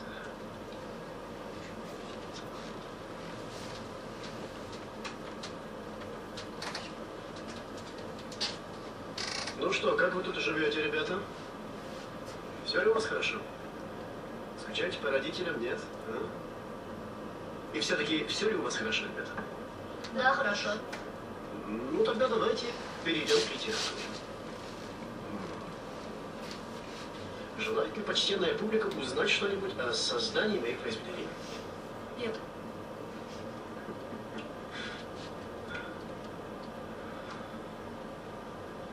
Ну что? Тогда ваши вопросы, господа. А какими бы вы хотели видеть нас в будущем? Ну, это просто. Умными, честными, добрыми. Я хотел бы, чтобы вы любили свою работу и работали только на благо людей.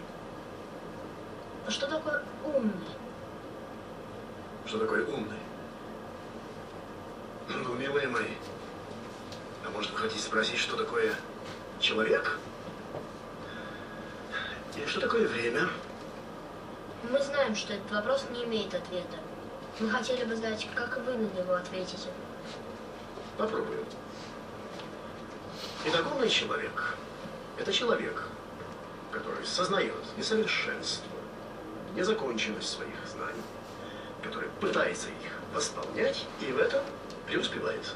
Вы со мной согласны? Нет. Почему? Ваше определение нефункционально. Любой дурак, пользуясь этим определением, может полагать себя умным. А уж преуспевающий дурак и подавно будет считаться умнее всех. А вы знаете, что есть такой старый афоризм, который говорит, что дурак – это просто инакомыслящий или инакочувствующий. Я не совсем понимаю. Вы хотите, чтобы мы были умными, то есть мыслями и чувствовали, как вы. Но я прочла все ваши книги и не нашла в них ничего, кроме отрицания. Никакого позитива. То есть, получается, что любой, кто умен, хотя бы как вы, не может испытывать к людям ничего, кроме отвращения. С другой стороны, вы хотите, чтобы мы работали на благо людей, то есть тех самых отвратительных типов, которыми наполнены ваши книги, и которых вы сами отрицаете каждой строкой. Может и умный человек работать на благо того, что вызывает отвращение. Видите ли, под работой на благо людей я как раз и понимаю их превращение из вызывающих отвращение, вызывающих уважение. Простите, но все это довольно тривиально. Дело ведь не в том, что чем изменяют. Дело в том, что изображенные вами объекты сами вовсе не хотят, чтобы их изменяли. Превращали, как вы говорите, из вызывающих отвращения вызывающих уважение. А вы что, всерьез полагаете, что я пишу только о подонках? Вы простите, я... Я все не в попад говорю. Меня просто сбило с толку, что вы говорите как, как взрослые, а вы все-таки дети. И вам пока в силу возраста, наверное, трудно понять, как вот этот небритый, грязный, вечно пьяный, истеричный, пожилой мужчина может быть замечательным человеком. Что это человек, перед которым хочется на колени встать, которому за честь полагаешь руку подать. Потому что он прошел через такой ад, что и подумать страшно, вы знаете. А все-таки остался человеком. Простите, я перебью. Господин Банин, вы нашли сейчас очень хороший символ. Человечество – это истеричный, пьяный старик, который прошел через ад. Заметьте, через ад, потому что, к сожалению, ничего другого он не достоин. И вы это прекрасно знаете. Но продолжаете настаивать, что человек – это звучит гордо, что ему чего-то там не додали, в смысле благ и счастья. В том виде, как он его понимает, то есть как возможность топтать, унижать и использовать других. Суммирую. Вы просто никак не можете поверить, что вы уже мертвецы, что вы сами создали мир, который стал вам нагробным памятником, и ничем более. Когда я говорю «вы», я не имею в виду персонально вас, господин Баннер.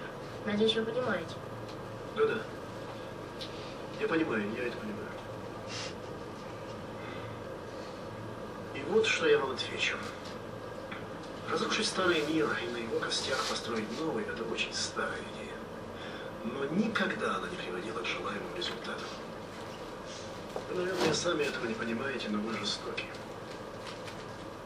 Жестоки, наверное, из самых лучших побуждений, но жестокость, она всегда жестокость. И ничего она не может принести, кроме нового горя, новых подлостей, нового вранья и...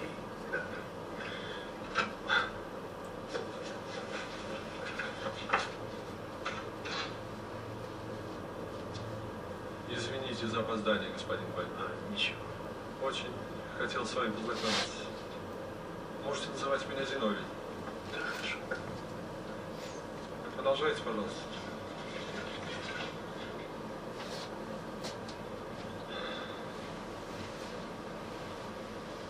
Итак, на чем мы остановились?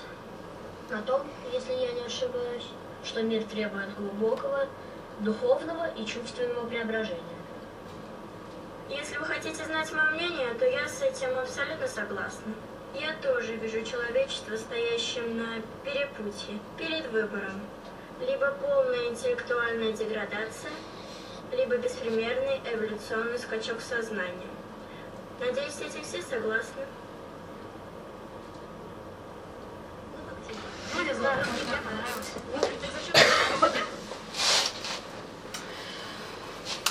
Ну, такие вот детки. Но, в общем-то, смысл-то в чем? А, Размышляют они о чем? Как же, собственно говоря, изменить мир? Изменить вот тех людей, взрослых, сформировавшихся, которые живут исключительно развлечениями, какими-то физическими удовольствиями, потребностями. Как? Невозможно. Что делать? И вот появляется этот образ детей, которых воспитывают какие-то, кто такие мокрецы, мы скажем чуть позже. Но мы просто видим, что они странно выглядят, потому что они другие. По книге они там больные, чем больные, какой-то болезнью нехорошей. Ну вот они другие, они выглядят не так, как а, не, так, как мы привыкли и непонятные, и поэтому их очень гоняют в городе, мягко сказать, то есть их пытаются уничтожить, их пытаются там отгородить. Но так уж получилось, что вот дети уже ну, за ними пошли, и дети учатся у них. И вот, собственно говоря, дети э, поднимают вот такой вопрос. Они говорят, так с этими-то уже ничего не сделать, с родителями-то нашими. Можно только начать с новыми. И герой Виктор Банев говорит, ну как-то это жестоко. разрушить старый мир, идея не нова, но что-то как-то не получалось на этом старом, на осколках этого старого мира создать какой-то мир новый и лучший. Ни разу еще это не получилось. На что дети ему отвечают, так а мы не хотим ничего разрушать. Вы идите своим путем. Пусть все, кто э, выбирает вот такой вариант, пусть они идут своим путем, а мы просто вот создадим некий новый мир в отдельно взятом пространстве.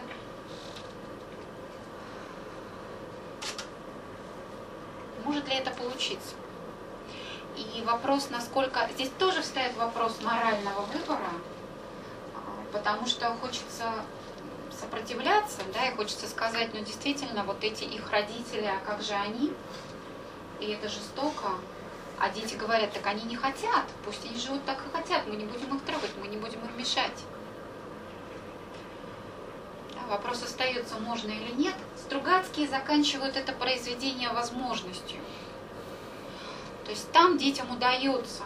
Родители бегут из города, уезжают, остаются дети, и они начинают строить вот этот самый новый мир. Собственно, на этом произведение заканчивается. Мы не знаем, что у них получится, но, по крайней мере, Стругацкий дает им этот шанс.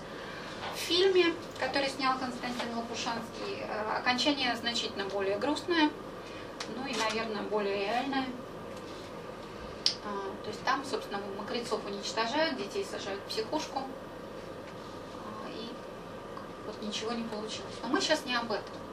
А мы о, о том, что, э, ну, это вопрос, который Стругацкие поднимают. Так почему же не получится-то? Вот мы хотим, вот мы э, понимаем важность изменения мира, мы понимаем, что мир должен быть лучше, чем он есть сейчас. Вот это духовное и нравственное перерождение. Что нам, собственно говоря, мешает и почему мы не можем этот мир построить?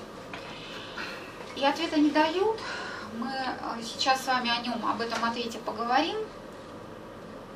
Но, может быть, я немножко еще позволю себе на гадких лебедях остановиться. И такое небольшое лирическое отступление, и заодно, знаете, такой вот мастер-класс, если так можно, э, о том, как читать. Э, по крайней мере, я так читаю. Это не мастер-класс, конечно, я делюсь просто тем, как читаю я. Кто такой Виктор Банев?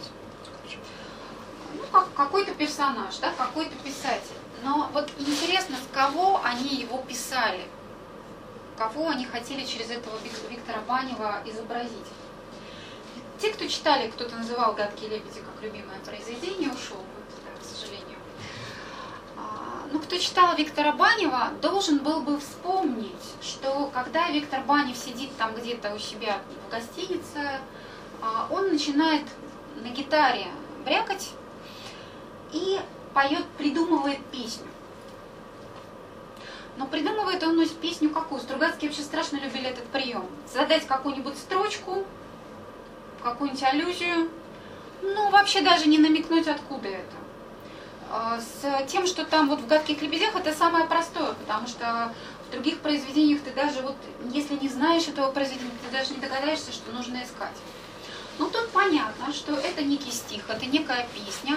В наше время интернета у нас вообще проблем никаких. Это раньше человеку надо было либо знать, либо пойти в библиотеку, чтобы найти, то есть совершить какие-то усилия по разгадыванию ребуса. А я говорю, что каждое произведение Стругацких – это разгадывание ребуса. Так вот, что же за песня, которую Стругацкий никто не читал, не, не помнит? Что же это за песня, которую они вкладывают в уста Виктора Банева? ну, как бы в его авторство. То есть это Виктор Панев придумал эту песню. И никто не знает. А, я сейчас вам покажу одно видео, оно кем-то кем сделано, создано, но самое главное, сама песня прозвучит, которую придумал Виктор Банев, и, конечно, вы с первой ноты сразу все поймете. А, скажу сразу, почему я показываю, почему я об этом говорю. Стругацкие спросили разрешения у этого человека, можно ли им вставить его стихи, его песню в свое произведение. Они получили добро, поэтому эта песня там законна. Итак, кто же был прототипом Виктора Банева? Можно, а вот я не знаю, как она называется. Аудио. Нет, это видео, не мокрецы, не гадкие лебеди, а вот там, где песня. Так. Чтобы стать мокрецом, не оно? Не-не-не. Как уходили кумиры? Нет. А, Я воскресенье, Я надеюсь, что она у меня есть. Я могла не записать.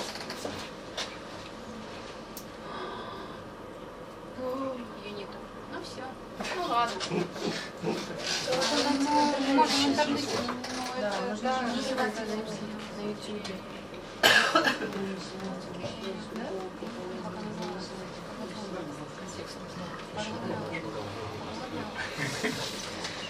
А? Да, и, собственно, это не так важно, просто хотелось немножко разрядки, послушать песенку. Каким-то, мне кажется, у меня она на флешке А вы была. перескажите. Да это не важно. Бетховена? Да, да, да, да. Ну, в общем, любое видео просто, это не важно, там песня. Нет, друзья мои, слова не имеют, зна- ну, точнее, слова имеют значение, просто я интригую, кто был прототипом Виктора Банева.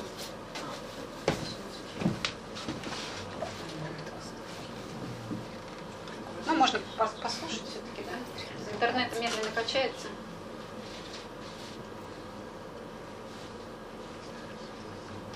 Совесть, карта рассрочки. В наше время без рекламы не не обойдется. Даже вечером. Хотела разрядки, получила. Ну, хоть слово хорошее. Сидя по горло до подбородка, даже от песен стал уставать, лечь бы на дно, как подводная лодка, чтоб не могли запеленговать. Друг подавал мне водку в стакане, друг говорил, что это пройдет. Друг познакомил с Веркой по пьяни, мол, Верка поможет, а водка спасет. Но не помогли ни Верка, ни водка. С водки похмелья, с Верки что взять? Лечь бы на дно, как подводная лодка, Чтоб не могли запеленговать. Сыт я по горло, сыт я по глотку. Ох, надоело петь и играть, Лечь бы на дно, как подводная лодка, И позывных не передавать.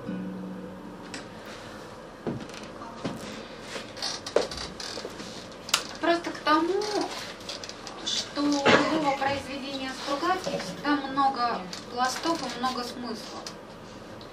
Вот этот самый Виктор Банев, это писатель, и поэтому, когда спрашивали Стругацких, вот все-таки был ли прототип, о ком они писали, они говорили, да, это отчасти автобиографично ну, им самим, в частности Аркадию Стругацкому, и отчасти вот не случайно эти слова были для умного и знающего читателя вставлены, чтобы было понятно, что это вот человек вот такого нерва, вот такой совести, не случайно слово совесть там было. Человек, который все-таки, он как бы между этими двумя мирами. А, Мир, в котором мы бы хотели жить, мир, в котором мы жить боимся. И вот этот человек, который ни там, ни там, который очень бы хотел в тот мир полудня прийти когда-нибудь, но родом он из этого. И потому ему очень тяжело живется. И намекая на тему выбора, о которой, похоже, мы сегодня не поговорим, вот на таком надрыве, вот на таком нерве, да, и поэтому дети его к себе и приглашают. Потому что он говорит правду, потому что у него живая душа, потому что он ищет, потому что он мечется, потому что он хочет изменить мир на всю катушку, вот как может. Но вопрос остается. Почему же у него не получается? У этого самого Банева, его же Высоцкого, у, у Стругацких, у них же и многих-многих других, которые были, но тем не менее не могли изменить мир. И Стругацкие дают свой ответ, э, почему у них это не получится, почему они так пессимистичны. Еще одно произведение э, Стругацких, знаменитейшее, называется «Пикник на обочине». Тоже наверняка слышали, да. А, Одно из самых знаменитых, часто издаваемых на всех языках мира, вот, наверное, может быть, даже самое-самое, это «Пикник на обочине», это «Улитка на склоне», это «Трудно быть Богом», это вот тройка знаменитейших их произведений. Коротко сюжет. Просто вот в этом сюжете ответ на пессимизм Стругацких, почему все больше и больше они начали сомневаться в возможности построить мир, в котором мы жить хотим. По крайней мере, быстро его построить и быстро к нему прийти. Да. Главный герой а, пикника на обочине Редрих Шухарт, так называемый сталкер. А, Ну вот в книге некие фантастические декорации, какая-то появляется зона, то ли там инопланетяне прилетели, что-то такое оставили. А, И вот теперь странные вещи, вещи в этой зоне происходят. Все закрыли военные, все присвоило себе государство, не пускают туда никого, только вот ученых э, ну, с разрешением, с лицензией. И появляются некие контрабандисты, сталкеры, а, которые ходят в эту самую зону и оттуда приносят какие-то вещи для того, чтобы их потом продавать за большие деньги, поскольку за это сажают. А, Ну и вот, собственно, все произведение эм, «Пикник на обочине». Почему «Пикник на обочине» такой образ? Там, кстати, объясняется, что такое «Пикник на обочине». Я сейчас тоже сильно в подробности не лезу. Какую-то разгадку Стругацкий дает, что же это такое. И, кстати, улитка на склоне недалеко ушла. Ну, это я тоже, опять же, интригую к тем, кто задавал этот вопрос. И, собственно, вот этот Редрик показывается несколько фаз его жизни. Он молодой, потом постарше, совсем как меняется его жизнь сталкера. А, В самом конце, много раз сидев, потому что ему не разрешают, им не разрешают, это, это противозаконно быть сталкером, но он не видит другой возможности жить нормально, у него семья, у него жена, у него дочка. И вот к концу повествования, а может быть жизни, наверное, даже, а, ну вот он понимает, что единственное, как он может хоть как-то изменить свою жизнь к лучшему, у него болеет дочка, видимо, потому что он сталкер, да, там тоже непонятная загадочная история, что с ней. Он а, отправляется с намерением дойти до так называемого золотого шара. Такая вот байка сталкеров, или не байка, о том, что есть золотой шар, исполняющий желание. А, Дойти до туда могут только опытные сталкеры, и он берет с собой молодого человека, который очень-очень хочет попасть к этому золотому шару. Но не говорит ему одну вещь, которую знают только опытные сталкеры. Что золотой шар, у него есть такая особенность. Он исполняет, ну, во-первых, он исполняет только самое сокровенное желание, то, что ты на самом деле хочешь. А второе, для того, чтобы подойти к золотому шару, нужна так называемая отмычка, то есть должен быть первый человек, который взорвется. То есть ты один не дойдешь. Тебе нужен кто-то, кто а, умрет за тебя. И он берет этого мальчишку юного, чтобы его сделать этой отмычкой. Тот думает, что он идет к золотому шару, но не знает, что идет к смерти. Это разница, если что, разница со, со, со сталкером Тарковского. Еще раз повторяю, Тар- Тарковский совсем о другом. И вот, собственно, Редрих Шухарт. Сами Стругацкие говорили, что а, у них была задача непростая, которую они выполнили. Вопрос зачем? Задача была такая. Нарисовать негодяя, но нарисовать его так, чтобы он был очень симпатичный, чтобы читателям он очень нравился, и они ему сопереживали. И они это делают. То есть мы читаем, мы абсолютно сопереживаем эту Редрику. Мы, он герой, как бы. Это тоже Стругацкий очень любит. Когда герой превращается в антигероя, ты даже не понимаешь, как в конце книги, ты даже не всегда соображаешь, что герой на самом деле оказался не героем. То есть он очень колоритно, интересно написан. Этот э, герой Редрик, в общем-то, да, ты вместе с ним, ты думаешь, чтобы у него там все получилось. Хотя он абсолютно негодяй, делает страшные вещи. Он просто идет по головам м, огромного количества людей. Вопрос, зачем Стругацким понадобилось нарисовать негодяя так, чтобы он был привлекательным. Подумайте. И вот конец истории, когда он ну, собственно говоря, доходит до золотого шара, исполняющего желание. Только что умер на его глазах этот мальчишка невинный, который был настолько чист, настолько вот он желал счастья всему. Он пришел не для того, чтобы пожелать что-то себе, а для того, чтобы попросить счастья для всего человечества. Вот он только что взорвался на его глазах, все, дорога открыта. И Редрик идет к моменту исполнения своих желаний. Он оказывается один на один с вот этой некой силой, которая сейчас будет исполнять, но условия, только сокровенные желания.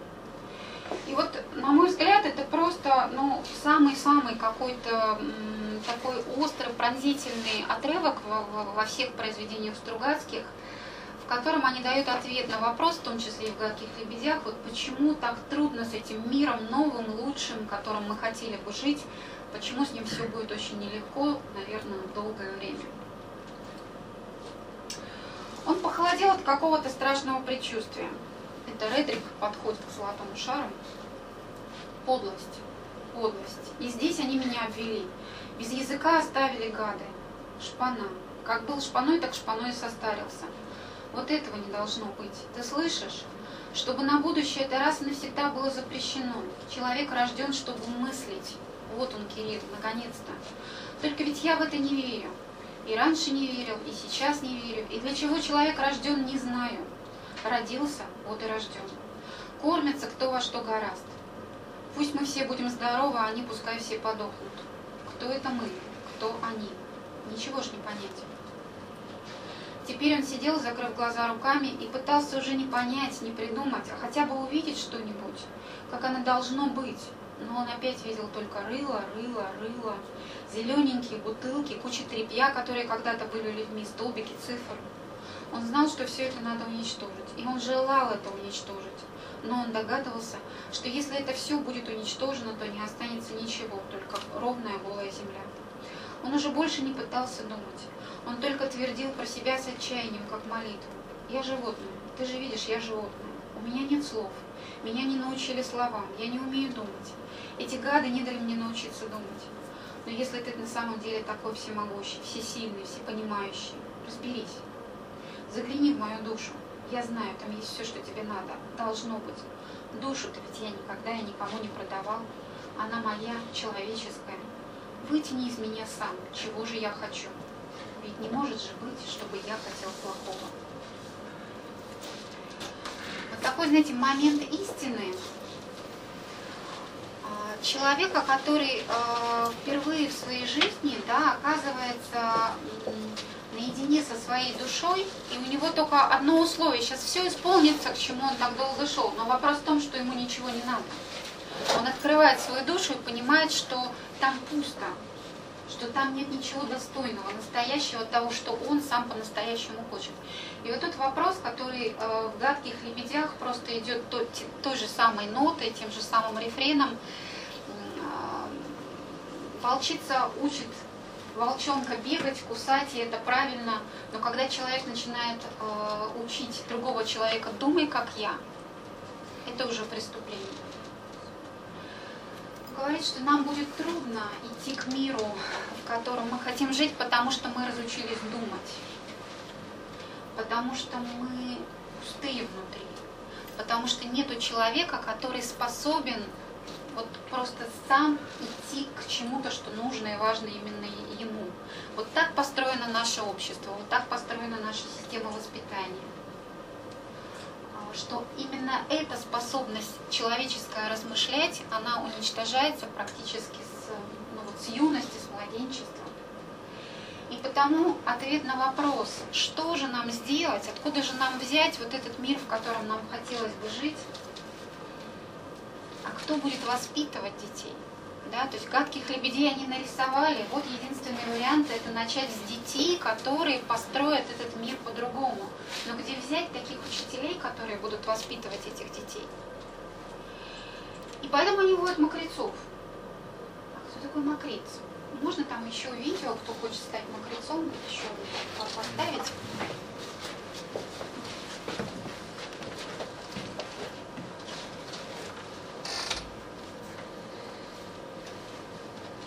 Айк, скажите мне, пожалуйста, только честно. Вы что, что-то скрываете от меня, да? Есть? Это генетическая болезнь или что-то другое? Ну или могу, например, я заразиться? И да, и нет. Айк, вы что, издеваетесь? Нет, Виктор, постарайтесь понять. Тут принцип другой. Не хочешь, не заболеешь. В этом вся штука. Нужна тоска. Такая тоска, чтобы нестерпимо жгло, чтобы тянуло куда-то. Ну, к другой жизни, другим целям, другим мирам, не знаю. У меня это было. Но давно прошло.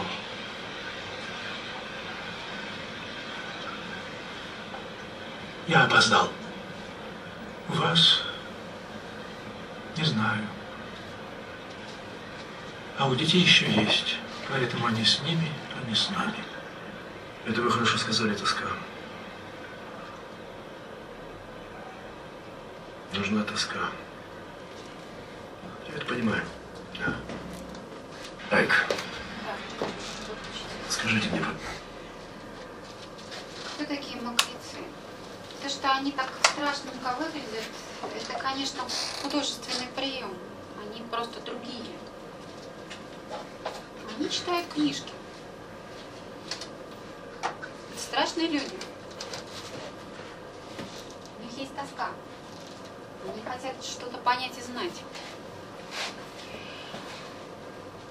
И вот это, собственно, ответ Стругацких, что для того, чтобы вот этот мир лучший, другой, мир мечты нашей, мир какого-то света, надежды, он наступил, нам нужны учителя. Нам нужны люди, которых, у которых вот эта тоска по познанию, по открытию, по размышлению, по творчеству, по жизни полной смысла. Она в них есть, и они могут разбудить ее в ком-то другом, ну, например, в детях.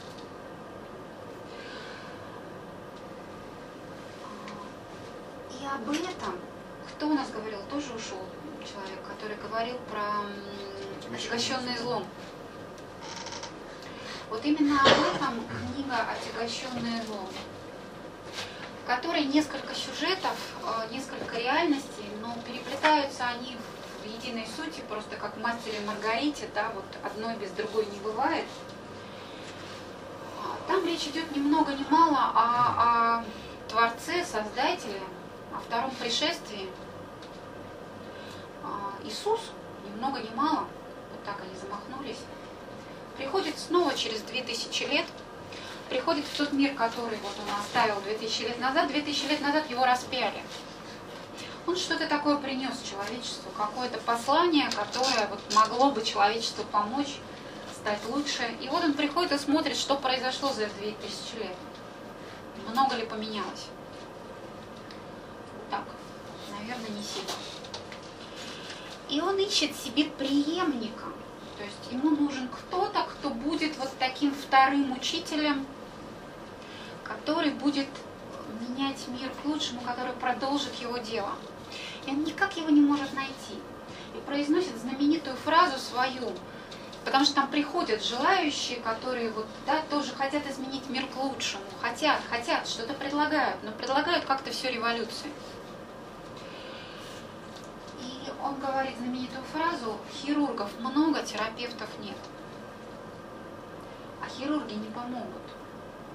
Нужны терапевты, нужны воспитатели, нужны те, кто настроен на работу на несколько столетий вперед. Не на год, не на два, не на три, а на столетия вперед.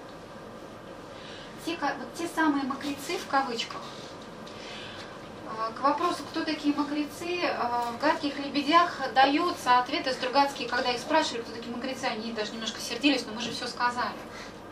Мокрецы – это люди из будущего. Ну так, в фантастике это можно. При- при- прилетели какие-то люди из будущего для того, чтобы вот, собственно, это будущее случилось. Но вот откуда-то их надо взять в настоящем, этих людей будущего, которые возьмутся за долгий-долгий-долгий процесс воспитания человека. И э, Борис Стругацкий в одном из таких достаточно поздних интервью, когда в очередной раз его спрашивали, ну как же все-таки, ну что же делать, чтобы было у нас вот этот мир полудня, чтобы он случился. Он говорил, что ну, нам надо научиться что-то делать с обезьяной, живущей в каждом из нас. Надо как-то эту обезьяну воспитывать, что этот мир создадут только люди воспитанные. И они создали в разных произведениях, они ее так и называли, теория воспитания, система воспитания. Вот та самая, помните, еще начиная с мира полудня, когда есть учителя с большой буквы. Но это фантастическая была история. И в конце жизни, почему Стругацкий, я все время говорю, они были наполнены пессимизмом, но жизнь так сильно их потрепала, мягко говоря. Поэтому, может быть, мы им простим этот пессимизм. Они слишком много видели вокруг себя в жизни того, что не настраивало на оптимистичный лад. И Борис Стругацкий говорил, что, к сожалению, я не вижу ни одной силы в обществе, которая была бы заинтересована именно в этой цели, в воспитании человека. Говорит, не вижу ни религии, потому что религиям нужно совсем другое. Ни партий, потому что партиям нужно совсем другое. Ни каких-то организаций, потому что им нужно совсем другое. Вот когда появится такая сила, когда появятся такие люди, которые мечтают о воспитании человеческого в человеке, вот тогда у нас будет шанс. Но тут я со Стругацкими не совсем соглашусь, потому что такие люди есть. Например, вот эм, буквально на днях, э, как это, мы же теперь люди 21 века, мы теперь как читаем ленту новостей в телефоне, листаем. И вот я также, так же как и все, чего-то там листаю, что же мне там пришло в Яндекс Дзен, пока есть свободные 5 минут. И там э, наш, наткнулась на статью, которую, к сожалению, очень быстро просмотрела за неимением времени, но опять же, как мы все сейчас, это болезнь нашего времени. Э, статья была посвящена э, педагогу нашего времени Аманашвили. Шата, по-моему, его зовут. Да. Аманашвили, который уже очень преклонного возраста, но, слава богу, жив здесь. И он э, проводил встречу с, в каком-то городе, э, в котором, ну и он как раз вот такой э, один из педагогов, один из тех, которые, ну, собственно, понимают, зачем и для чего нужно воспитание, что такое воспитание, что такое учителя, что такое родители. Я просто зацепилась за одну строчку. Он говорит, что родители и учителя должны обладать одним очень важным качеством. Знаете, каким? Ни за что не догадаетесь. Каким? Любить детей. Про любить детей, это да, Стругацкие, очень, это Стругацкие, они э, тоже говорили, что система воспитания, знаете, на чем должна быть построена? Они говорили, что вот в этой новой системе воспитания главное качество это милосердие. То есть если не будет милосердия, мы получим роботов, мы получим машины, мы получим вот тот самый мир, от которого хотим уйти. А учитель, главнейшее качество всегда и везде это, это милосердие. Это да, безусловно, Монашвили о любви, о милосердии не мог не говорить тоже, но вот просто неожиданное качество, которое он называет, воображение. Почему? А потому что, если мы хотим прийти к миру, в котором мы хотим жить, нам надо этот мир представить. И он говорит, родители, учителя должны себе очень хорошо и ясно представлять, какой должен быть их ребенок. Щедрый, смелый, творческий, веселый, благородный. Какой? Все дело в воображении. Представить, нарисовать, а потом жить так, как будто в этом ребенке это уже есть. Я просто, знаете, у меня соединилась э, со Стругацкими, с тем, что Стругацкие, э, он говорил о конкретном ребенке, да, а Стругацкие размышляли о нашем будущем, о нашей истории далекой, но принцип-то такой же. Надо увидеть себе это будущее. Надо его нарисовать. И за это я очень благодарна. Стругацким, потому что я ну, вот даже не знаю других таких писателей. Они до такой степени нарисовали это будущее, как смогли, они ни на что не претендуют. Вы можете нарисовать другое будущее. Это было их мир, в котором они хотят жить. Но они показали, что об этом будущем можно размышлять. Можно вот его с такой яркостью нарисовать. Не ужасы, да, а вот, вот такой вариант. И думать, и призывать, и жить так, как будто это будущее уже наступило тебе-то кто мешает сегодня жить либо в одном будущем, либо в другом? Если а, вот меня лично Стругацкие чему-то научили, если можно так выразиться, они ничему не, не старались учить, еще раз возвращаясь к началу, что это не была их задача чему-то учить, но если все-таки они чему-то научили, они научили как бы дети из «Гадких лебедей» сказали, там в «Гадких лебедях», когда э, Виктор Банев спросил детей, свою дочь, что они делали, чем они занимались, они ответили, мы думали «дождь». Он исправил, говорит, так неправильно говорить в русском языке, вы думали о дожде. Они говорят, зачем о дожде думать? Мы думали дождь. Банев так ничего и не понял, но они думали дождь, там все время дождь шел. такой символ очищения в книге. Но вот он все время шел. Аномалия этого города, там постоянно шел дождь. Они думали дождь, и он шел.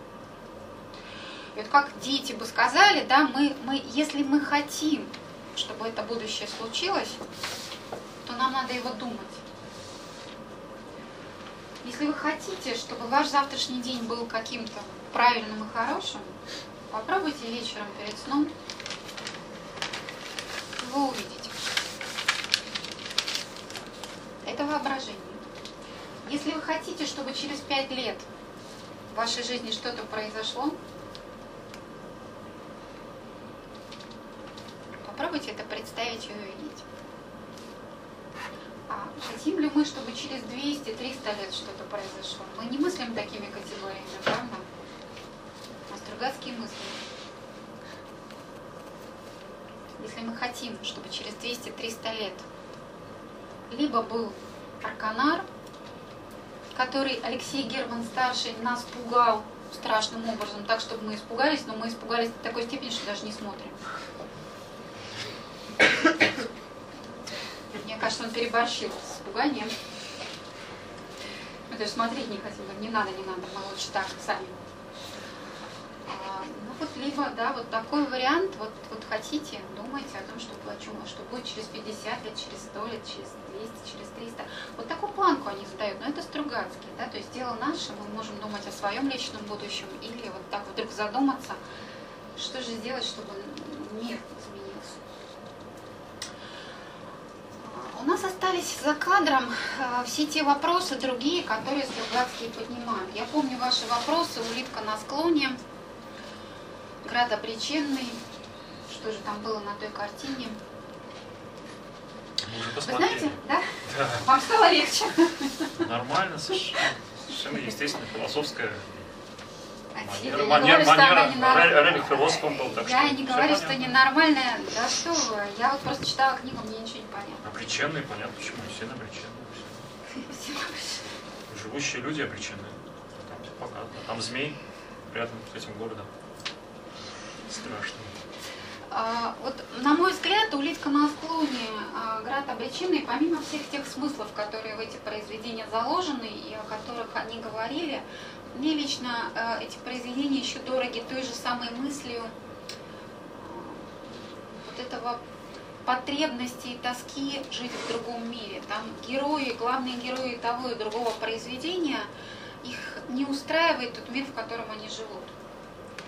И они, а, ну особенно улитка на склоне, да, там два, два,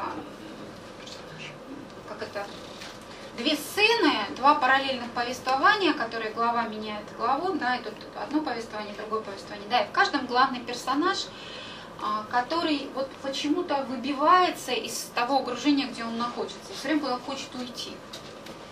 И, знаете, такая вот эта улитка на склоне у меня лично рождает ощущение какого-то сна. Знаете, иногда бывают такие страшные сны снятся, когда ты пытаешься куда-то вот там выйти, прийти, и вот, вот это вот прям сложно. Вот как будто это вязкая реальность, она тебя не выпускает. Это так, такие, такие герои на самом деле, которые стремятся из того мира, в, который они, в котором они живут, они стремятся в какое-то иное будущее. Им кажется, что там, в, в иной мир, им кажется, что там будет лучше.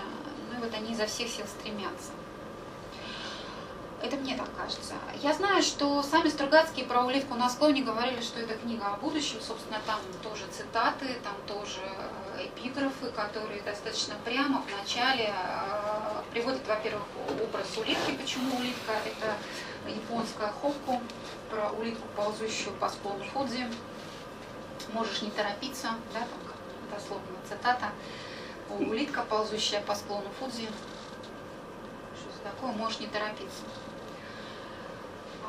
И еще одна цитата, в которой напрямую говорится про то, что будущее неуловимо, вот оно за углом, да, и вот ты, оно непостижимо, это будущее. И Стругацкие говорили, а улитка это символ времени. И вот в, в интервью а, а, они, говоря, характеризуя а, свою книгу, они говорят, что да, мы писали о будущем, да, мы писали вот его, о его непостижимости, о его не, ну как сказать, что прогресс, вот он такой, какой он есть, он нам не всегда понятен, не всегда нравится, и будущее непостижимо, но вот это законы будущего. И опять там встает моральный вопрос, если вспомните а, именно история леса, история Кандида, которая оказывается а, в конце в самом, вот она историческая как бы правда, вот эти вот загадочные женщины с их какой-то мировоззрением, непонятной философией. И вот он старый мир, которому он сопере- сопереживает и сострадает. И опять моральный вопрос. И он говорит, а я не могу так. А я буду за этих биться и сражаться. Даже если они обречены, я не могу их оставить. В общем, там настолько все намешано. Вот мне, если, если мое личное прочтение на данный момент, то что говорю, что там все есть. Там есть и ирония, и, и критика бюрократии, как говорит история про управление, там же лес, и э, управление по делам леса. И, конечно, вот это управление по делам леса, ну, это абсолютная критика того безумия, которое происходило на тот момент в стране, но мне кажется, тоже недалеко ушли от всей вот этой бюрократии. То есть там, конечно, все очень узнаваемо, там какие-то приколы, там какие-то вот э, абсурды нашего городка. Но книга не об этом. Там, я говорю, там намешано вот каких-то таких пластов, таких мыслей. И мне кажется, что она вот о, о какой-то такой действительно непостижимости будущего. Того, что ты его видишь, и ты его не понимаешь. Оно другое, оно чужое, оно непонятное. И вот оно приходит, как зона в сталкере, в пикнике на обочине. Это что-то, это какое-то вторжение в наш мир, мира будущего. И он абсолютно непонятен. Ты не знаешь, что с этим делать. Так же, как вот эти вот мокрецы, на которых ты смотришь, и ты ужасаешься, но, собственно, что в них ужасного? Они просто другие. Вот там и это намешано, там и еще что-то. Поэтому я говорю, что я про улитку на столе не очень хочу разговаривать, потому что, мне кажется, все разговоры мы каким-то кусочком, который вот нам открылся в данный момент, который нам в данный момент близок, мы о нем поговорили, но мы не поговорили о произведении в целом. Оно какое-то вот, знаете, какую-то действительно иную реальность нас вводит, иную систему образов. Это же самое град обреченный, мне кажется, самое мистичное, самое загадочное произведение, которое вообще никакими описаниями невозможно описать. Там что-то понятно отдельно взятое. Вот отдельно взятая линия, отдельно взятый какой-то кусок. Там тоже и критика, и сатира, и, и предупреждение. Там какой-то, знаете, красный дом. Это невозможно объяснить, что это тебя просто оставляет, вот этот блуждающий, который, да, это тебя оставляет вот с каким-то пониманием, тоже как вторжение в твою жизнь, какого-то невидимого чего-то, что ты не можешь не понять, не объяснить, и что с этим делать, тоже совершенно непонятно. Поэтому мне кажется, вот эти произведения, два, по крайней мере, они вообще не для обсуждения. И я, например, их не очень люблю не очень читаю, перечитываю. Может быть, это вопрос э, в данный момент, да, у каждого вот какой-то есть свой период жизни, и ты что-то любишь, чего ты не любишь. Но для меня они тяжелые очень. Я, например, очень люблю «Волны гасит ветер». Не знаю почему. Это произведение последнее из э, цикла э, «Полдень 21 век», 22 век, в котором они, по сути, ставят точку и, или многоточие, и оно такое грустненькое, там вот особого оптимизма-то вроде бы и нету, но я не могу объяснить, знаете, это какая-то вот атмосфера, которая настолько... Стругацкие это еще атмосфера, они как-то умудряются что-то еще такое создать вообще вне идей, вне сюжета, вне мыслей, которые у тебя возникают. И поэтому я не люблю града причины, люблю, например, а, волны гасит ветер, или жук в муравейнике, который тоже отнюдь не легкий, непростой, и тоже вот это одно из произведений о выборе, о неоднозначности этого выбора. Оно очень грустно заканчивается, оно очень трагичное по сути своей. Но вот все равно, это, это, это какая-то атмосфера другая, иная, которую, которая тебя не давит, а град обреченный страшно давит, поэтому я не люблю мое восприятие. Вы знаете, невозможно бесконечно рассказывать. Я вижу, что все уже отъезжают, устали, и надо где-то ставить точку на какой-то сейчас ноте, да.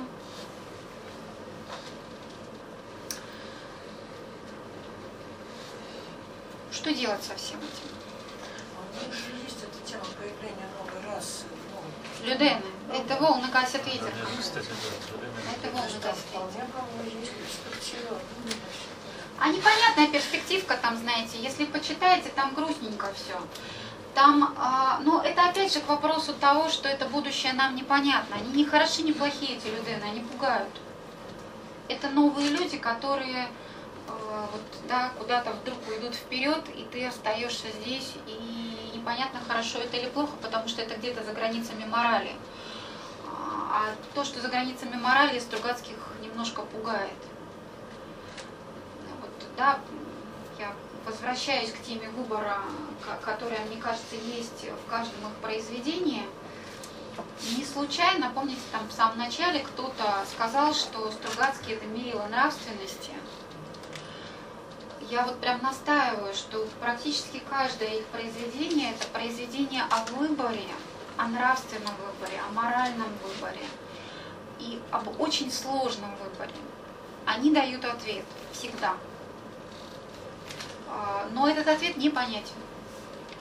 И ты можешь читать как хочешь, объяснять как хочешь, мучиться как хочешь. Главное, чтобы ты задумался о том, что выбор это важно. О том, чтобы ты узнавал эти выборы в своей жизни. Вот геро- э, словами одного из э, своих э, любимых героев, как они сами говорили, из этого мира полудня, Леонид Горбовский, а, они дают критерий вот этого нравственного выбора всегда и во всем. Критерий такой, якобы Горбовский, ну, опять же, они сами иронизировали, что сам Горбовский не говорил, но точно мог бы сказать, но, в общем, все равно это Горбовский типа сказал, или своей жизнью сказал, вот этот критерий. А, Из всех решений, когда у тебя есть момент выбора, всегда выбирай самое доброе. Не самое умное, не самое эффективное, не самое какое-нибудь еще творческое, не знаю какое, всегда выбирай самое доброе. И у них каждая книга вот об этом острие. Но проблема в том, что что такое самое доброе, да? И как это? А жук муравейники, да, а трудно быть Богом. А, а что такое, кстати, трудно быть Богом, да, вот если задуматься, на смысл, сейчас я уже последние слова говорю, просто надо на чем-то закончить. Почему книга называется «Трудно быть Богом»? Ну, там вроде как сюжет, прилетели эти э, земляне, да, в Арканар, там что-то пытаются навести какую-то свою правду, делать людей счастливее, и сталкиваются с тем, что не всегда то, что ты считаешь добром, оказывается добром для тех людей, для кого ты это несешь. И вот, собственно, трудно быть Богом. Кто такой Бог? Ну, если вспомнить, например, библейскую историю. Бог это тот, кто знает добро и зло. Помните? Древо добра и зла, с которого попытались вкусить Адам и Ева, собственно, вкусили, с этого начались их страдания, потому что трудно быть Богом, трудно знать вот эту границу между добром и злом. Бог знает, мы нет. И вот эта вот человеческая, вся человеческая история, она вот в этом, в этом выборе, в этом выборе, что есть правильно, что есть самое доброе, что есть самое в этот момент лучшее. И ни в одном произведении этот выбор не очевиден. Но это тема отдельного разговора. Э, На сегодня уже точно она никак не впишется. Поэтому я вновь возвращаюсь к тому, о чем уже сегодня сказала. То, чего нам рекомендует Стругацкий. Очень новогоднее, кстати, пожелание, очень новогодняя тема. Думайте в будущее. Ну, насколько ваш, ваш, вы сможете на год вперед, перед Новым годом, да, это, это же здорово, попробовать подумать о том, что в этом году мы хотим, представить, вообразить, как это делали Стругацкие. Или на пятилетку вперед, или на десять, или вдруг кто-то найдется, кто захочет подумать о будущем человечества немножко подольше. И, кстати, заодно, пользуясь случаем, уже заключение совсем, вот в нашем культурном центре Новый Акрополь мы очень думаем о будущем, очень думаем о том, кто такой человек э, через разные темы, через разные произведения, через писателей, поэтов, художников, философов. Поэтому мы вас с удовольствием приглашаем на наши вечера, э, лекции, какие-то мероприятия, чтобы тоже можно было вместе подумать о том, что значит быть человеком, каким может быть наше будущее. У нас там на выходе есть программки, кому интересно, берите. Спасибо огромное за внимание. Я в распоряжении, если у кого-то остались вопросы, вот, на которые я совсем не ответила. Спасибо. Скажите,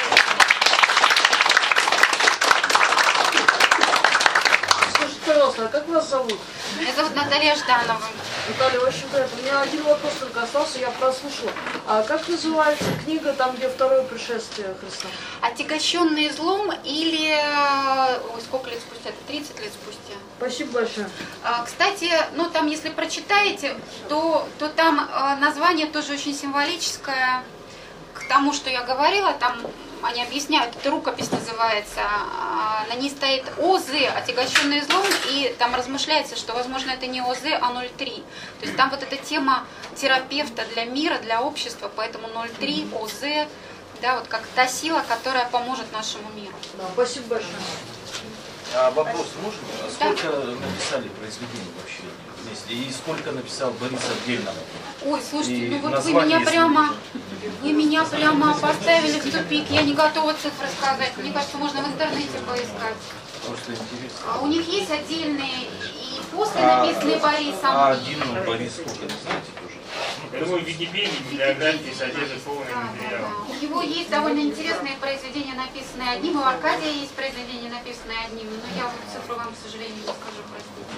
Меня плохо с цифрами, я не математик, не физик.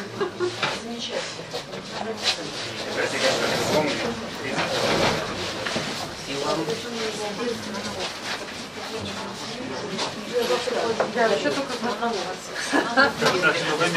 Не, вообще, это фантастика страшно. Фантастика вообще не Не люблю я фантастику. А? Поэтому надо меньше бояться. Спасибо вам большое. А у меня еще вопрос, если можно. Вы что-нибудь знаете, как вот они своих детей-то воспитывали? У них же были дети? У них на двоих был у Бориса м, сын, по-моему. Или один или два ребенка. Спасибо вам, да. Ну, я не знаю, как воспитывать. Наверное, как-то хорошо воспитывали. Спасибо Даже большое. интересно. Или сын и дочь был. Нет, наверное, и сын и дочь была. Типа твоих произведения, что ли? Интересно.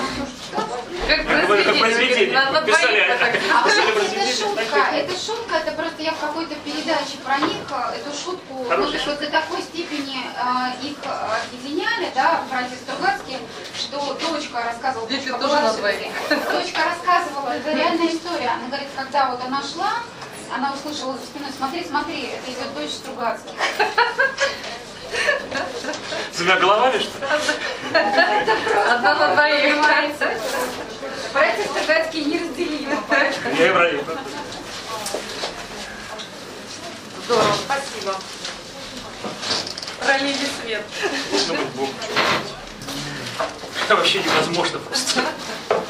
Просто невозможно.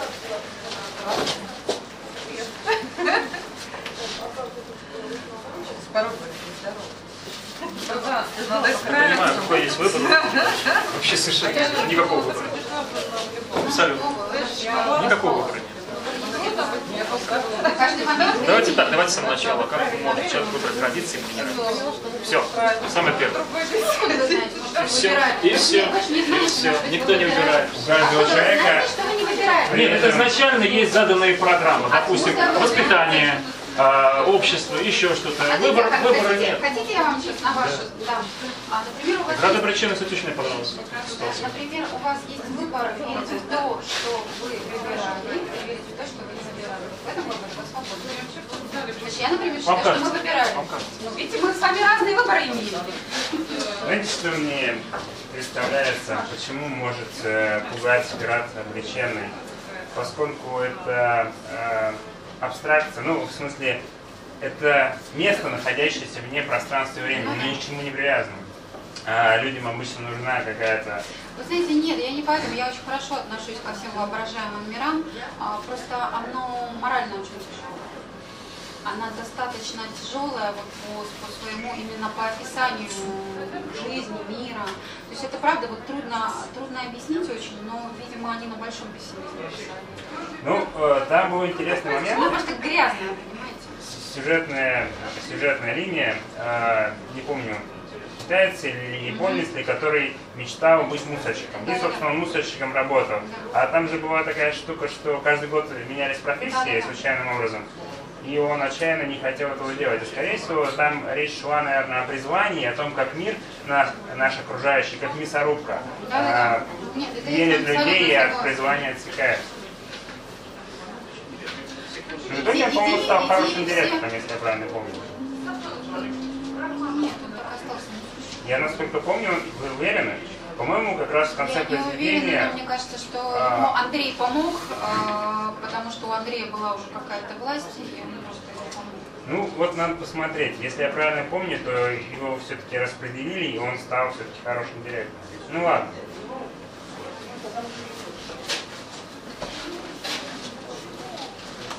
Видите, кассу.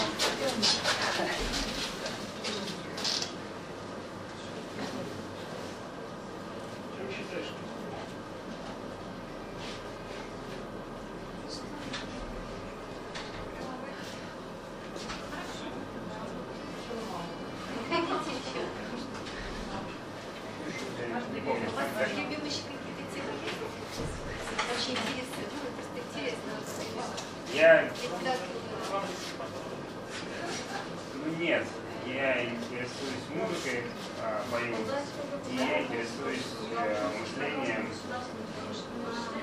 э, ментальностью, человеческой.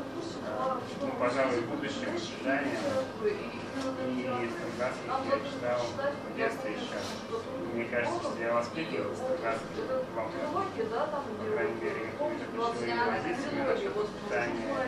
Я сейчас придерживаюсь вот таких вот жестких позиций. Жестких для традиционного общества. В том, каким там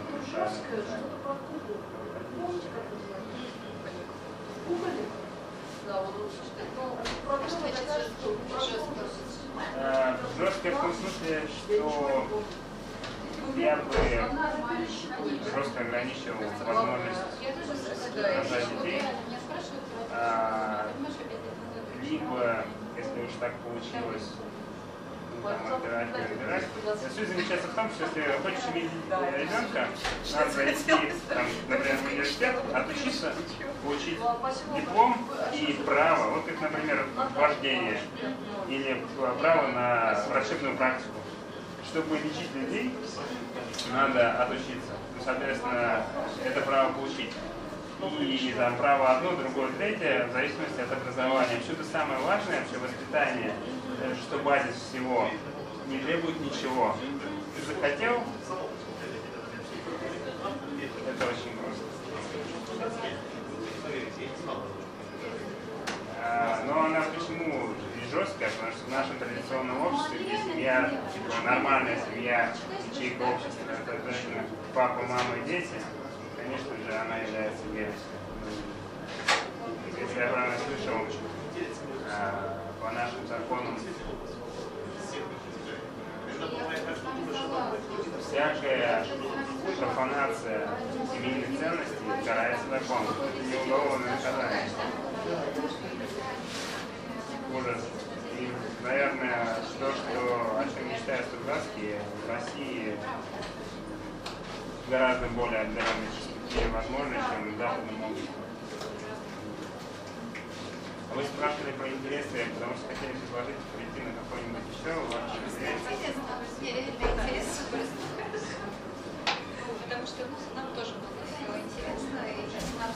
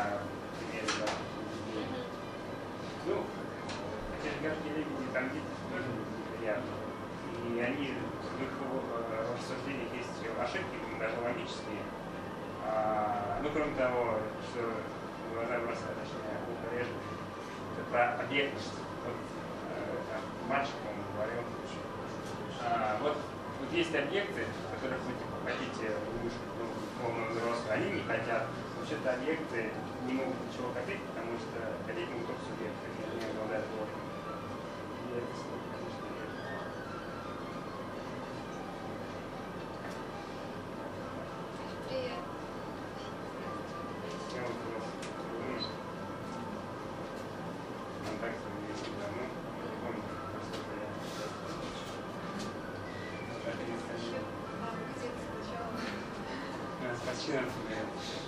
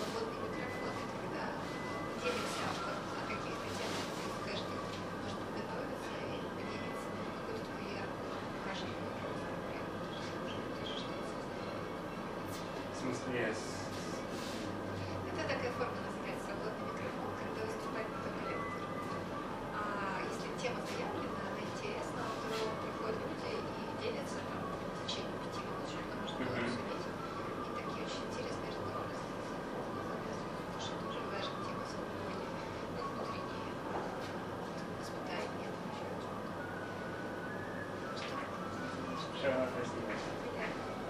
Что? У вас же еженедельно что-то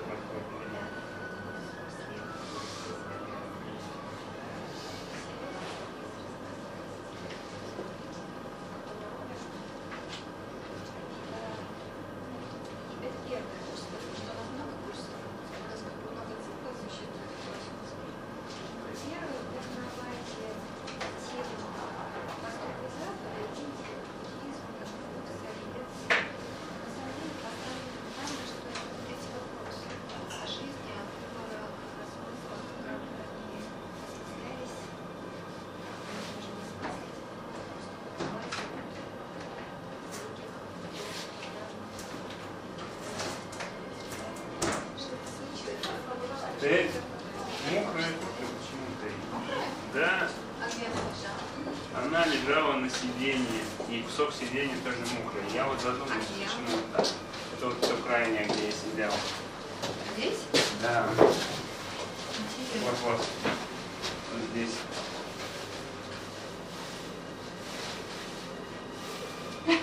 Загадка, знаете.